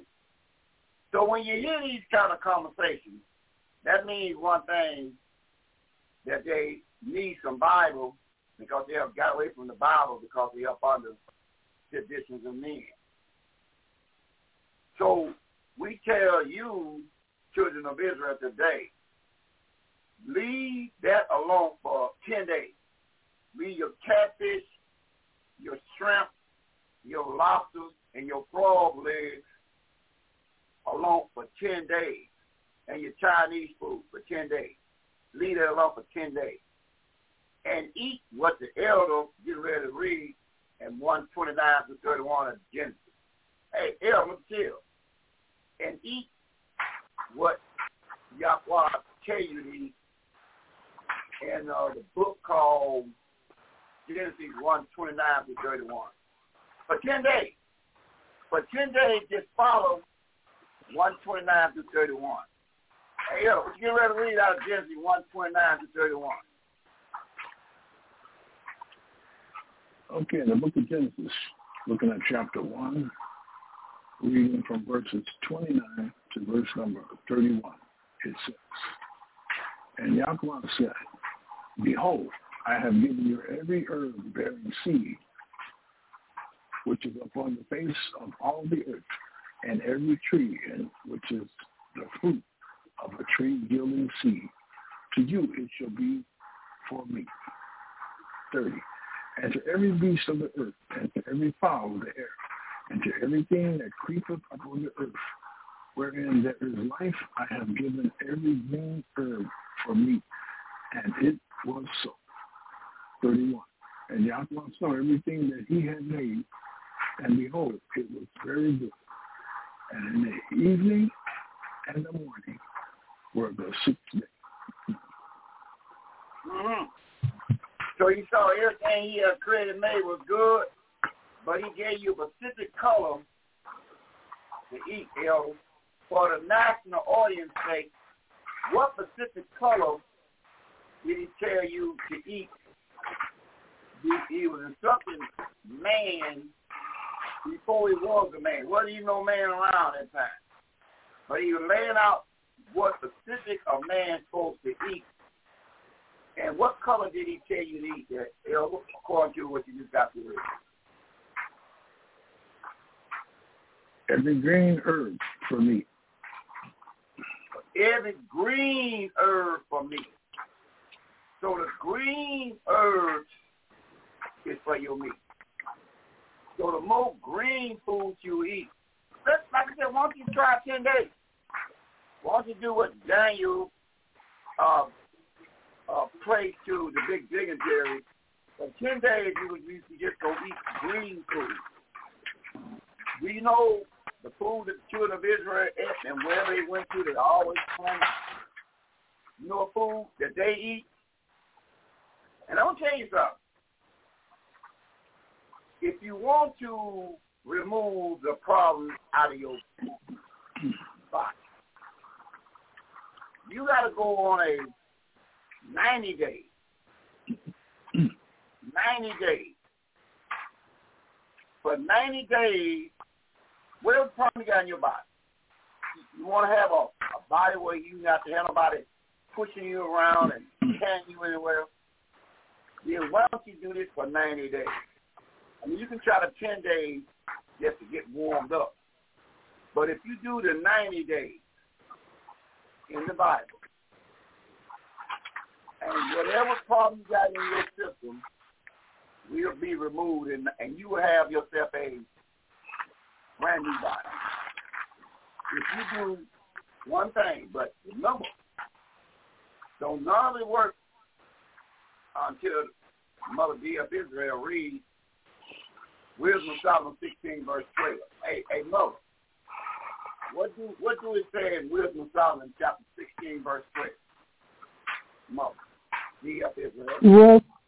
Wisdom of Solomon 16, verse 12. Now, understand one thing. We can tell you and point the way to you. But the book of Wisdom of Solomon, Mo, something else got to be laid out before you in 16, verse 12. Can you help the national audience out? What's got to be up front according to wisdom yeah. of Solomon, verse 12? What is it? The wisdom. Verse 12. The wisdom of Solomon, chapter 16, verse 12. For it was neither herb nor mortifying plaster that restored them to health, But thy word, O Yahweh, which healeth all things. So uh, we can tell you all that you need to know. But what but what but what you can't leave home without to make it work efficiently, mother. The word of Yahweh. The word of Yahweh. You got to be able to come out of her in 18.4 of Revelation, you got to hear the word of Yahweh, and Yahweh will, he ain't going to co-rule with Satan. You have to put Satan down for 10 days too. So another thing, you got to put Satan down for 10 days, and if you really want to get in, you got to put Satan down for 90 days. So you got to put Satan down for 90 days. To tell Satan, uh, go on about your business for 90 days. I'm going to try this for 90 days. I'm going to leave the king's meat alone. King's meat is chicken, cow, and and hog eating. I'm gonna leave that alone for 90 days. And then what? But what I'm gonna eat for 90 days, uh, Mother D of Israel, in the 47th chapter, but what am what am I gonna eat for 90 days? Hmm? We're going to Ezekiel 47, mother. See what we're gonna eat for 90 days. Let's see what we read for 90 days. We go on to the 47th chapter of Ezekiel, verse 47, number 7. What we read for Mm-hmm. 90 days, we go on to the 47th chapter, verse number 7, and let's see what it says about. Ezekiel 47, verse 7. Yes, ma'am. Verse 7. What it say? Now when I heard when I had returned, behold, at the bank of the river were very many trees on the one side and on the other. Mm-hmm. And happened in verse 12, uh, 12 and 13, Mother? What happened in verse 12 and 13? See, so you see a lot of trees on both sides. Both sides, you see Yeah. trees everywhere. Both sides. 12 down to verse 13 says what? Um, Ezekiel 47, 12 and 13, verse 12. And by the river, upon the bank thereof, on this side and on that side shall grow all trees for meat, whose leaf shall not shall not fade, neither shall the fruits thereof be consumed. It shall bring forth new fruits according to his month, because their water, the water that issued out of the sanctuary and the fruits thereof shall be for meat, and the leaves thereof for medicine. Verse 13. Thus says Yahweh, this shall be the order whereby you shall inherit the land according to the twelve tribes of Israel. Joseph shall have two portions. Mm-hmm. Now, in your mind, um, I found out was very interesting that, hey, Mother, give me 22 verse 2, had that waiting on me in Revelation to find out this, important about this belief. But I did get a chance to talk to Northern Kingdom that's over there in Mexico. And they came up with a good plus. I mean, it was good plus. I mean, I really appreciate that. So can you look on your phone, uh, young man, and pull up a what what benefit that that is to eat the sleeves, the leaf of the banana, not the inside, but the the the leaves of the banana. Can you tell me what is the benefit of eating the leaves of the banana? Now we know normally we we see a banana, we take the banana, we Yeah. peel the banana back, and we eat all the inside of it real good. But what what do benefits of the outside of the banana leaves do for the body? The outside of the body. What do the leaves do on the banana? The outside. Can you pull that up and let any of the national order hear? And that was uh, one good point that talking to Northern Kingdom that's over there in, in Africa, they work out that banana and what benefit it is that we all can share together on the outside of the banana. What is that, young man? All right, hallelujah. What it says where see what. Well, we do have something as we pull up inside of the Google search web. We come to find out they have something sitting uh, rating says eating on banana leaves is healthy in every way. It is packed with flavonoids, which are natural antioxidants that is also found in green tea. These flavonoids battle all the free radicals in the body and prevent disease. Banana leaf is also rich in flavonols oxidase, which is an enzyme to treat pancreas disease. And, another thing, and, we're gonna learn more and more that that that outside of the banana, it makes a nice tea, and it not only treats Patrick's disease, you know that means your liver and cancer cells. Did you know the outside of banana, it helps you when you make a tea, even with problems in your body, even cancer cells, the outside. You got a, a fever, flu-like symptoms, cancer cells, the outside of the banana. When you make a nice little tea with put put a couple of nice together, make you a nice tea. Everything that cause it don't taste good to you, that don't mean it's not good for you. But guess what it do? It fights the problems inside of your body like diabetes and cancer. That's what the banana leaves do because mother get ready to read something in 22 verse 2 that's in the Bible that was prophesied to John to put in the Bible. Just lay it out there, John. What it say, Mother, in 22 verse 2 of Revelation? Revelation chapter 22 verse 2.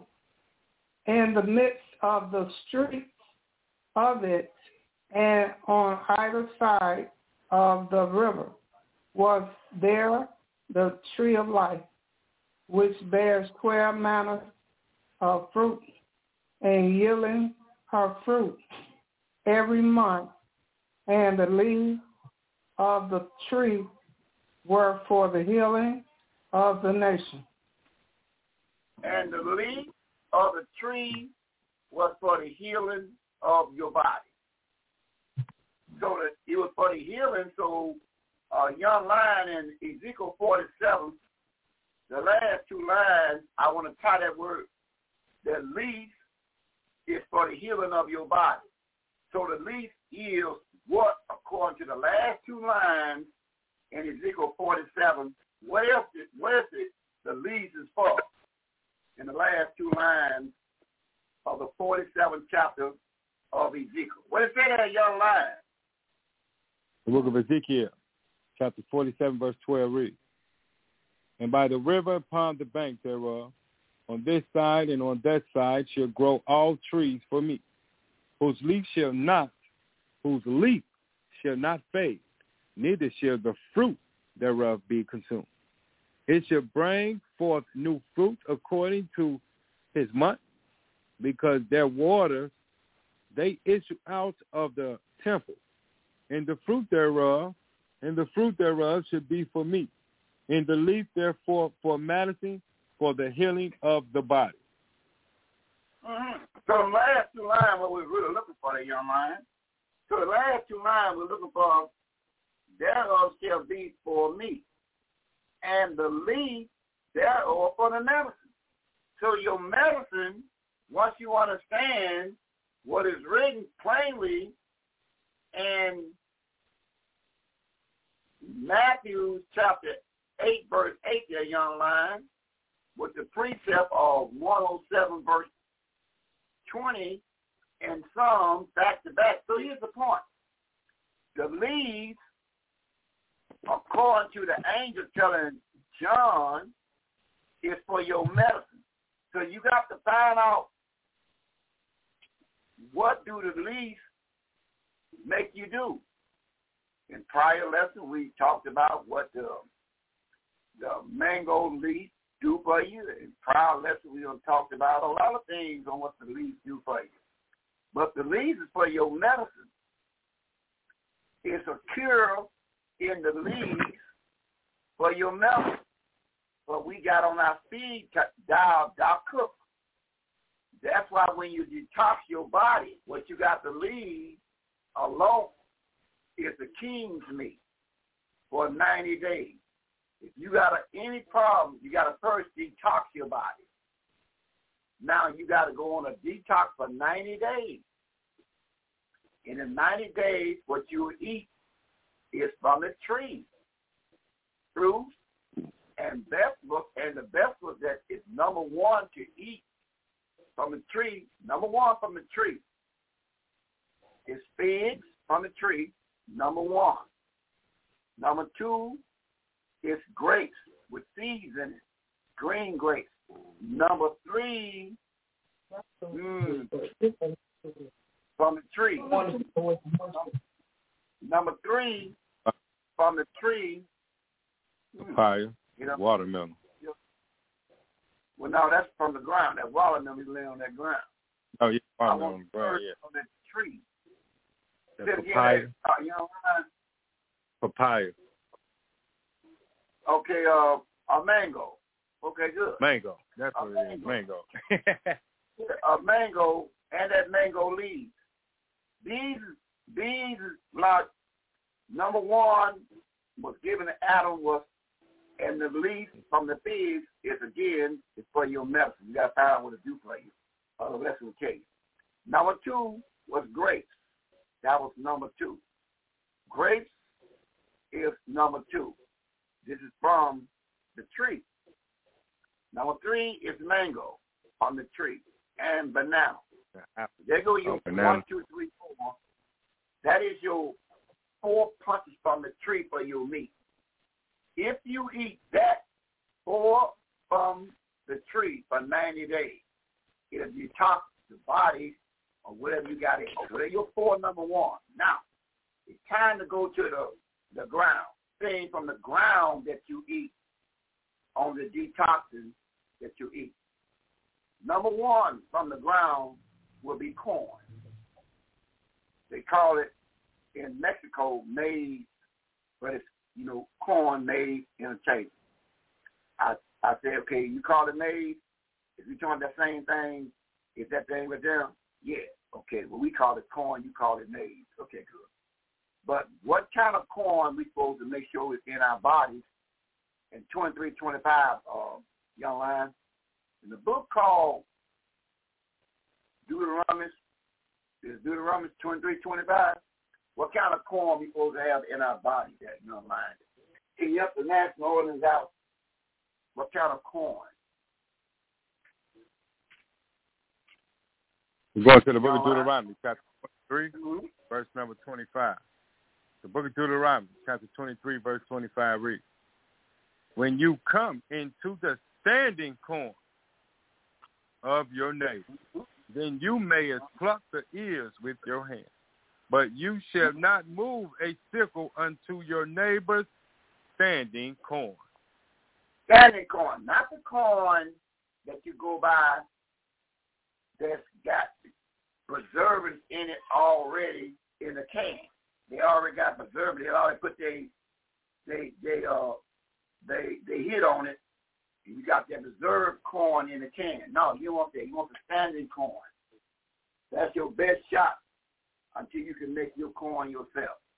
And nothing you do with that corn. Once that corn you got it good and soft, mash that corn up. Mash it up. Yeah. Because the good part of the corn is on the inside. So when you eat corn, you know, I mean, you as long as you get in your system, that's good. But sometimes the the corn don't be in because you be eliminating so fast, you might. But mash that corn up because the inside juice inside that corn, that is the the process you want. So when you get your corn, unless you're ready to chew it off, up real good and all that good, but you want to get all the nourishment from the inside of that corn in your system. A lot of times you take the corn and just mash it up. And what you have with that corn and all the children of Israel, even both sides of the river, have no problem agreeing. Corn with black-eyed peas. Corn with the children of Israel, wherever they migrated to, they always planted black-eyed peas.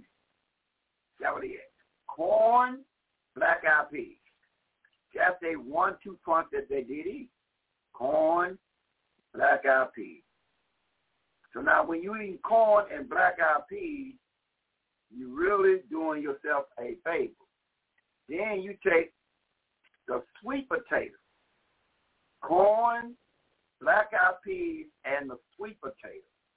Now, young lion, look on your phone and tell the national order what do the sweet potato do for the inside and the outside. We want to know what the inside of a sweet potato do for you. You can boil it or bake it. It's up to you. Boil it, it's good. Baking is good. But the sweet potato, you want to know, now you got your corn. You want to turn off the cob and mash it up real good. Inside of, you know, inside of your, your black eyed peas. Yeah, good too. Corn, black eyed peas, and now you are um, looking at your sweet potato. Now you want to find out what that makes you do. Because everything you're doing is to get yourself a new body. So now you got a sweet potato. Find out what is in a sweet potato that is good for the children of the book. Let's talk about it inside and outside. Young lion, come on. All right. Uh, as I'm searching through about the sweet potato, the sweet potato, it reads, they're high in fiber and antioxidants. I'm reading from the Google uh, search. Ask the question, what does sweet potatoes do for your body?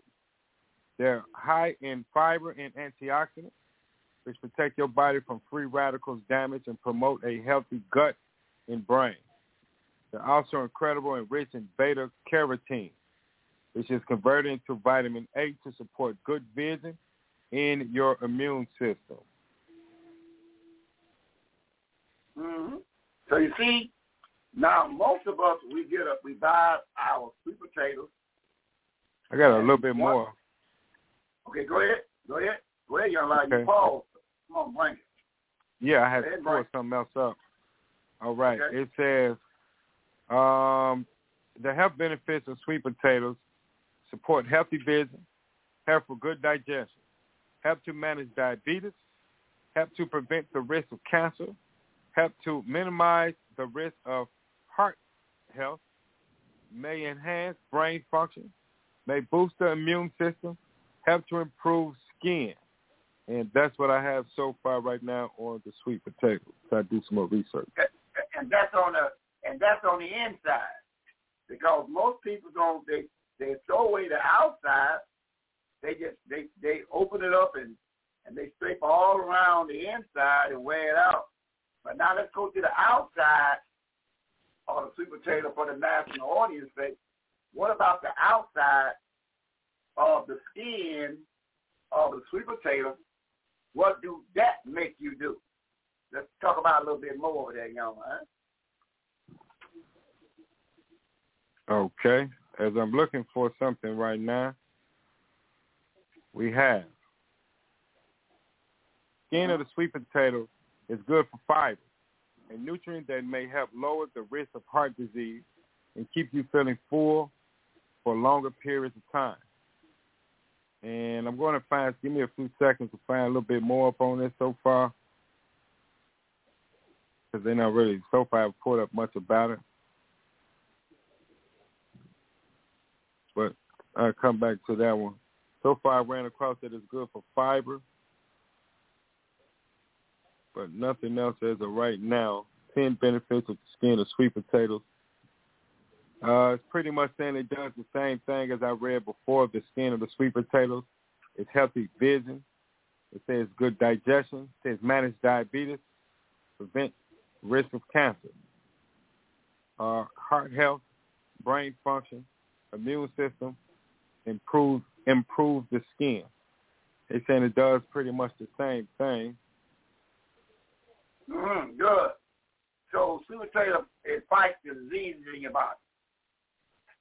What sweet potato do is good for you. Whatever kind of disease you got in your body, the outside skin that you bake, that you are boil, whatever way you did it, you do not throw away the skin. The skin, you break it down into small pieces and you, you absorb that, swallow it, fighting off diseases in your body, problems in your body. The outside of it is just as important as the inside. So when you're cooking sweet potatoes, don't throw away the outside. That is a fighter for diseases in your body. And first, it'll help make you feel extra full and you won't want too much anything after anyway. So that's what the, that's what you got to understand about the sweet potato. Then once you got all three of them going for yourself, you got your corn. And the corn, it do something. And remember one thing, hey, Mother dear of Israel, corn in Psalm 78, Mother, it's very important to understand with your meals about the corn and and breaking that corn down real nice in 78, 24, and 25, Mother D up Israel. That corn in Psalm 78, verse 24 and 25, the angel came from heaven to tell David about this corn in Psalms chapter 78, verse 24 and 25. Hey, Mother D of Israel, kept the national audience about this angel coming from heaven to talking to David, eyeball to eyeball about the corn. What did the angel Yes. say about the corn? Psalms 78, verses 24 and 25. 24. And had rained down manna upon them to eat, and had given them of the corn of heaven. 25. Man did eat angels' food. He sent them meat to the to the full. Mm-hmm. He sent the meat. What meat did he send, Mother? According to what you just got to read. What meat did you talk about he sent from heaven? Corn. Corn. Corn.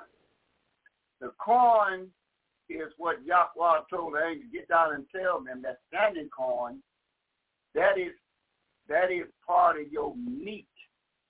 The corn. It came from heaven. That's angel's food.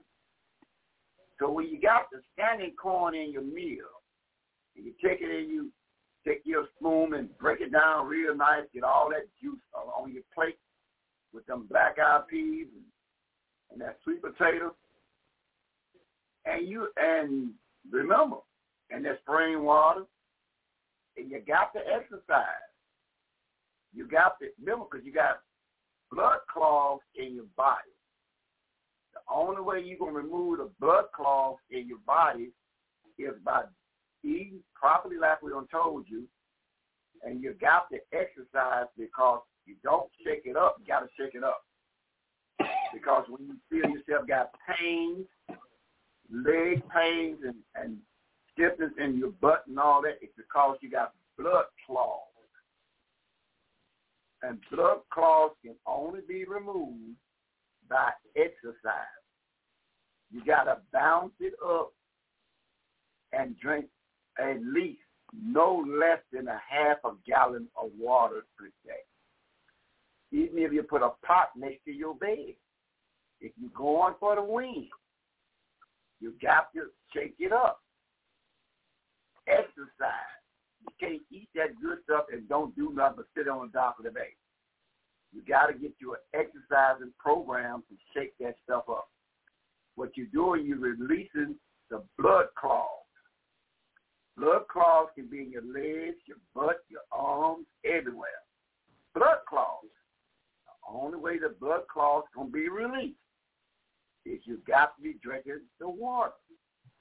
The water, spring water, at least in a run of a day, no less than a half a gallon. So you get your something got on like quarts on it and drink you two quarts of water per day.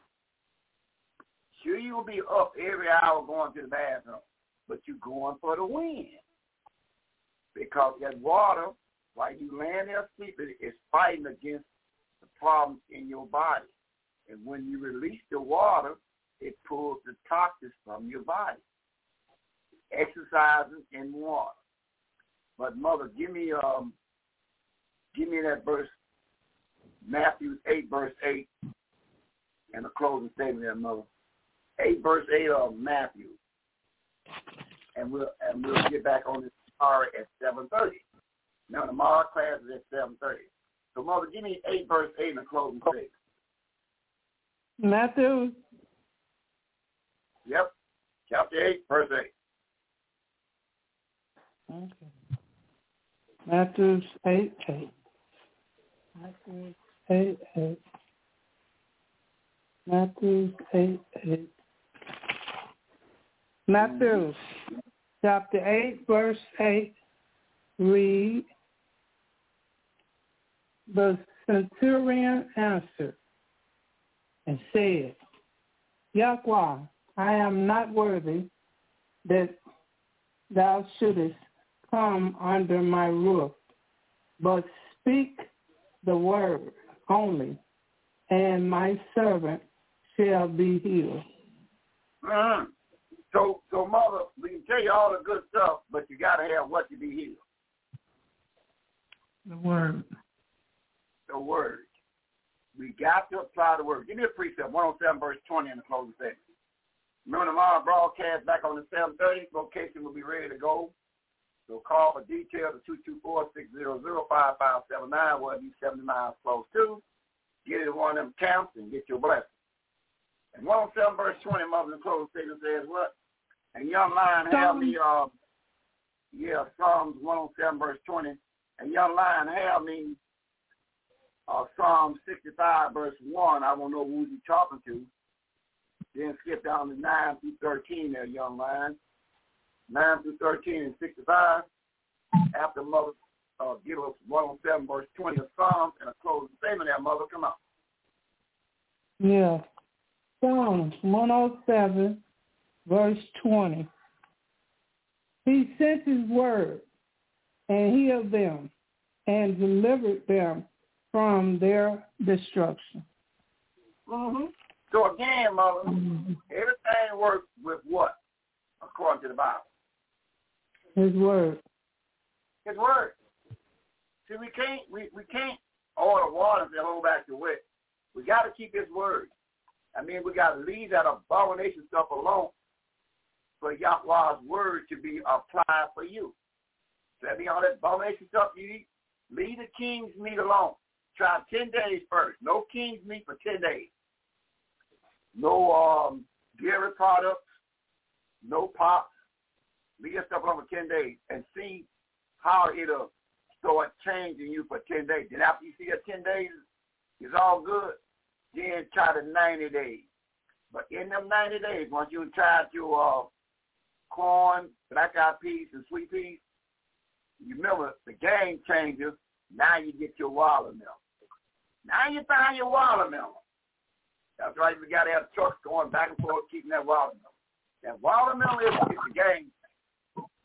Now you got the watermelon, that big old watermelon, right? Guess what? Now you eat a slice of that good old watermelon, and then you eat it down to the white part of it, and the back of it is, is and what you do with that? I'm to throw that away. No, no, don't throw that away. That's the game changer.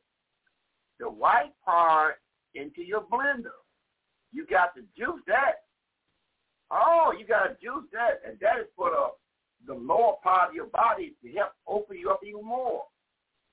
That makes you even, especially you a young couple, that put all kind of uh, things on your mind to do because it tingles the lower part of your body.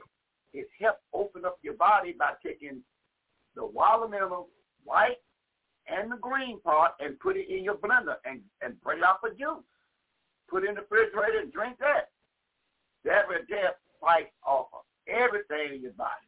It helps open up the lower part of your body. It's like a um back in the day they say we're gonna get us some I'm gonna you some nice gin or some granddaddy what no and all that old stuff.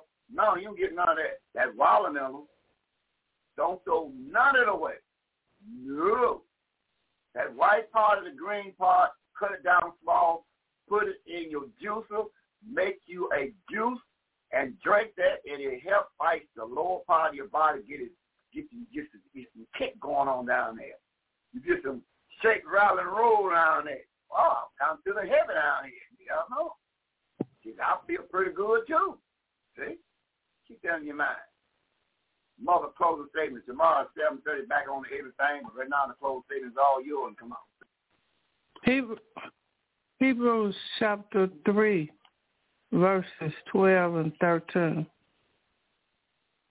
Take heed, brothers, lest there be in any of you an evil mind of unbelief in departing from the living Yahweh. 13. But exalt one another daily while it is called today, lest any of you be hard, hardened through the deceitfulness of sin. Uh, I'm going to read 14. For we are made partakers of Yahweh the Son if we hold the beginning of our confidence stay steadfast unto the end. Hallelujah, hallelujah, hallelujah. Excellent. Hallelujah, Mo. That was great. You brought Yeah, the right well. spirit to the broadcast for take number 80, 86. That's a great thing. And that's what it's all about. That's a sign that Yahweh want to see. Hang on line. So who is this? This is addressed to first. And the book called Psalms 65, verse 1. Then let's skip down to verse number 9 through 13. Let's see who this addressed to first about what they got to do to repass their body without being Doc Cook. Let's see who he's talking to. And 65th chapter of Psalms, verse 1, then 9 through 13. Now, when you apply all this, this is what's going to happen, especially if you go through the 90-day process. No king's meat, no dairy products, no smoking, no no none of that wicked stuff. Put it aside for 90 days. Want a new body? Want your body to respond to you? Remember, Yahweh went back and got Moses at the age of 80. Moses didn't his ministry to 80. So those who think you you just start your ministry at the age of 80. Moses was 80 years old. Because Yahweh had to beat all the meaners out of him. He started his ministry coming back to from Midian to the land of Egypt to get the children of Israel. He was 80 years old. Aaron was 84, and Miriam was 86. So really, if you do the right thing, your ministry don't your ministry don't start until you're 80 years old. Miriam was 86, Aaron was 84. You see? So you got remember when you start detoxing your body, you reverse what you call oldness in the body and start reversing back to the other direction. You'll go back the other direction from going forward, although your age will always go forward. But the inside of your body will go back the other way because you eliminate the toxins, the fluid, all out your body, and your body will start percolating. You will get that kick back in your body if you follow what we tell you for 90 days. So don't look at your age. No. Just follow the process and watch. Remember, Moses was a 120 years old, and everything on his body was working on the day of his death. 120 plus. Keep that in your mind. Now, I see what his message is pointing toward by the young lion in, in Psalm 65, verse 1, then 9 through 13. And what the results will be if you apply it. Come on. The book of Psalms, chapter 65, verse 1, then dropping down, and we're going to pick it up at verse 9 down to verse number 13. The book of Psalms, chapter 65, verse 1. Verse 1 reads, Praise waited for you, O Yahweh, and Yada Judah, and unto you shall the vow be performed. Ain't that something? So this right here, this right here is, is, is directed to the royal seed, the tribe of Judah first. And Judah had Benjamin, Levi, and Simeon at that time. So Judah, you got to know this, Judah. Verse number 9 through 13. Verse number 9 down to verse number 13. Verse 9 reads, You visit the earth and waters it. You greatly enrich it with the river of Yahweh, which is full of water. You prepare them corn when you have so provided for it. Verse 10. You water the ridges thereof abundantly. You sell it the furrows thereof. You make it soft with showers. You bless the springing thereof. Verse number 11. You crown the year with your goodness. They drop upon the pastures of the wilderness, and the little hills rejoice on every side. Verse 13. The pastures are clothed with flocks. The valleys also are covered over with corn. They shout for joy. They also sing. Mm-hmm. So when you get that corn in you, you get that nice corn from the cob, and you mash it up. What time would you have, according to that last verse there, young lion? They shout for joy. They also sing. They they they will they will get a what you call a singing by saying some do wop do wop. So what's the precept on that? Let's go to the ninth chapter of Zechariah and see who it, who do it affect, who it works with right away. In verse 17, 9 verse 17. Who do we get to working on right away? 9 and verse 17. Zechariah chapter 9, verse 17. Let's talk about a young lion. We're going over to the book of Zechariah. We're going to pick it up at chapter 9, and we're on verse number 17. The book of Zechariah, chapter 9, verse 17 reads, For how great is his goodness, and how great is this beauty. Corn shall make the young men cheerful, and new wine the maid. You see that? Boy, you got some corn, some, some corn off the cob and smash it up up in them and them black eyed peas and a little wine on the side and make you shout for joy and say, Come on over here, woman. And same thing she said, Come on over here, my Yahweh name. Come on. You got what it takes to work with. And second Ezra, I didn't forget about the verse there, young lion, 13, verse 37 through 40. You mask the audience out. Because we got to understand one thing. Judah got to leave, and he got to meet him where he at. So we got to get them over there in the land before slavery. So in Second Ezra 13, verse 37 to 48, let's get the children of the northern kingdom over there, headed by Ephraim and Manasseh in the islands, and the judges will be um, the one that called Mexican, which really is called what their name again called? What the Mexican uh, name is called? Issachar. Issachar. And that's who, who was Montezuma. He was from the mm-hmm. tribe of Issachar. And let's find out about them when did they arrive into that land. Come on. Second Ezra 13, 37 to 48. Come on. We're going to read the book of Second Ezra, the seer, chapter 13. We're going to read 37 down to verse 48. The book of Second Ezra, chapter 13, verse 37 reads, In this my son shall rebuke the wicked inventions of those nations, which for their wicked life are fallen into the tempest. Verse 38. And shall lay before them their evil thoughts, and the torments therewith they shall begin to be tormented which are like unto a flame. And he shall destroy them without labor by the law, which is like unto fire. Verse 39.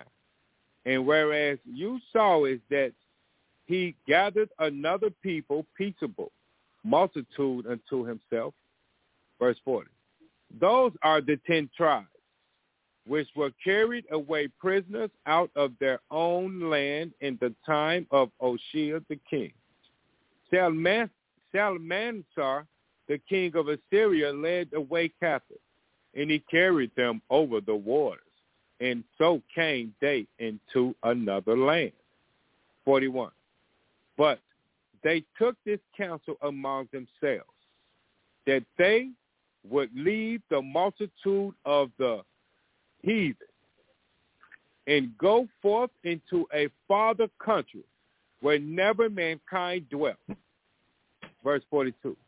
That they might there keep their statutes, which they never kept in their own land.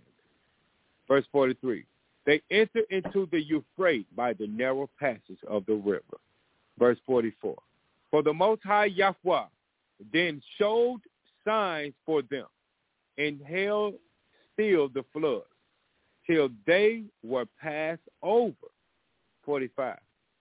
For through that country there was a great way to go, namely of a year and a half. And the same region is called Arsareth, which is America. Verse 46. Then dwelt they there until the later time. And now when they shall begin to come, the highest shall say, the highest Yahweh shall say the springs of the stream again, that they may go through. Therefore sawest you the multitude with peace. Verse 48. But those that be left behind of your people are they that are found within my borders. Mm-hmm. So in EZRA online, when was they released to go to Shem's second land, now called America? When? What is the prophecy of them doing it in EZRA chapter 1?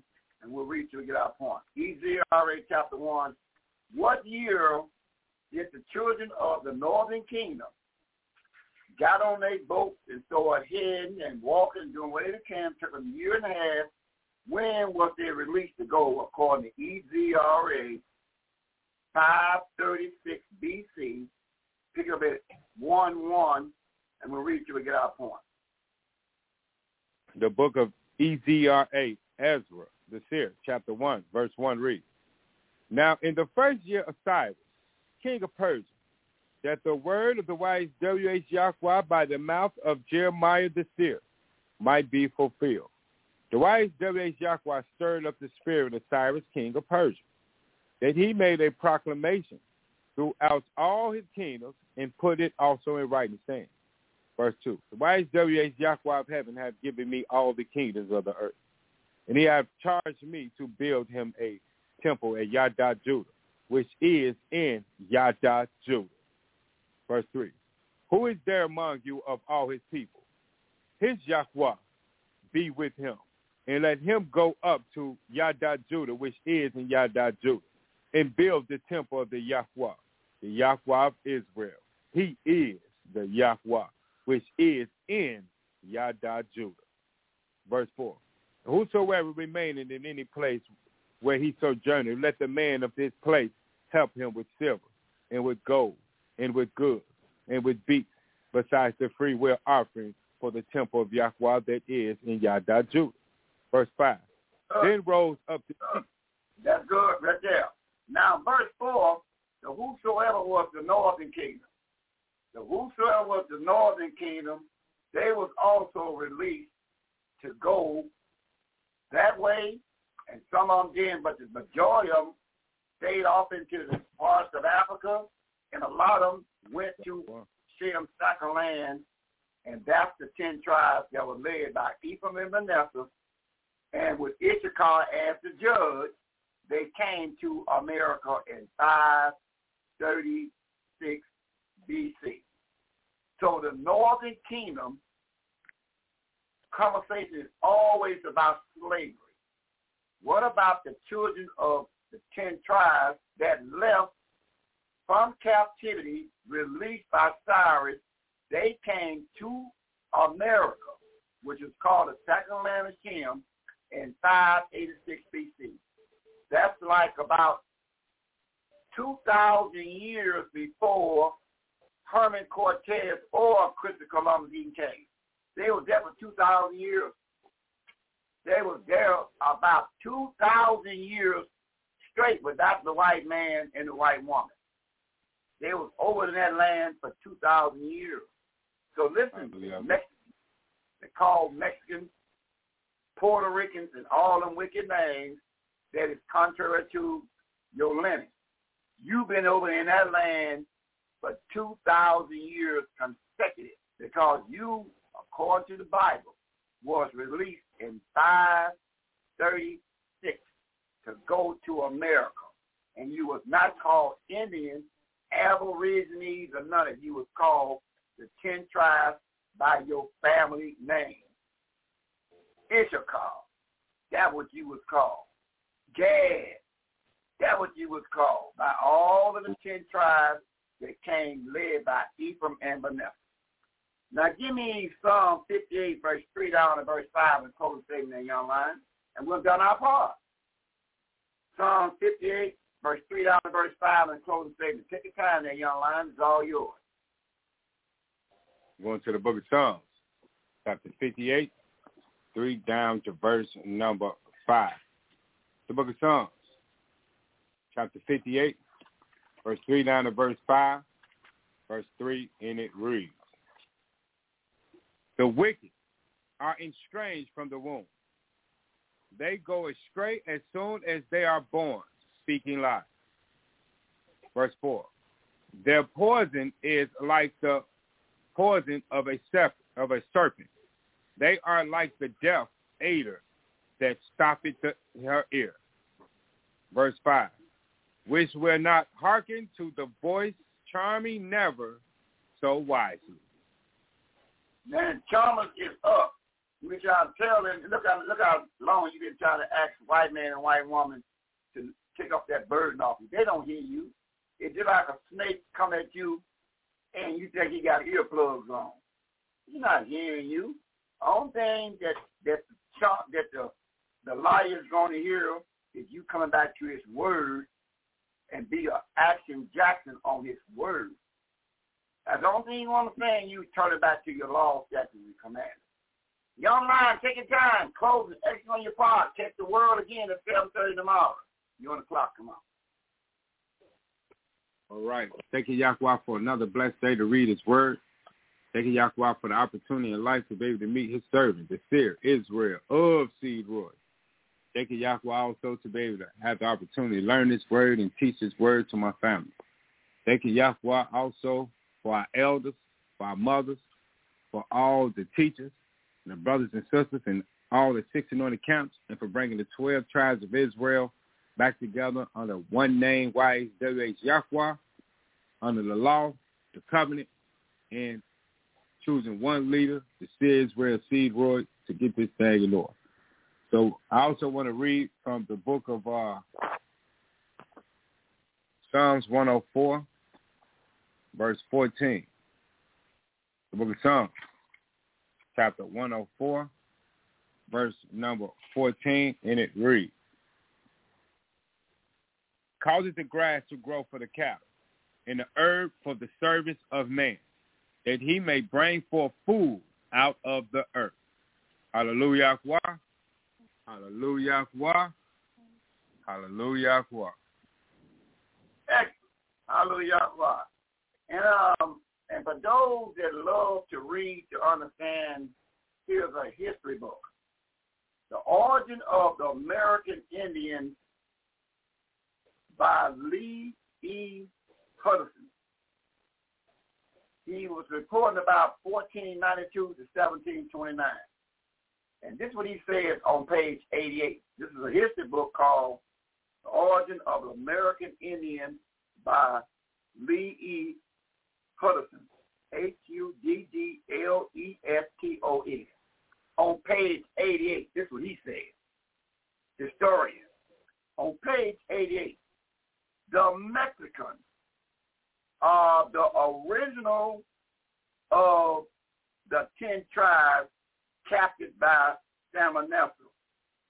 And the family of Issachar, whom they call Indians, Indians originated,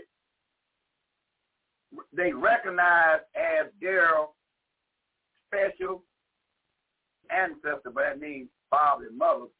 But they recognize Issachar as their forefathers and mothers, Issachar. This is by Lee E. Huddleston, H-U-D-D-L-E-S-T-O-N. He reported about the history of 1492. That's when Christopher Columbus came here, up to 1729 on page 88.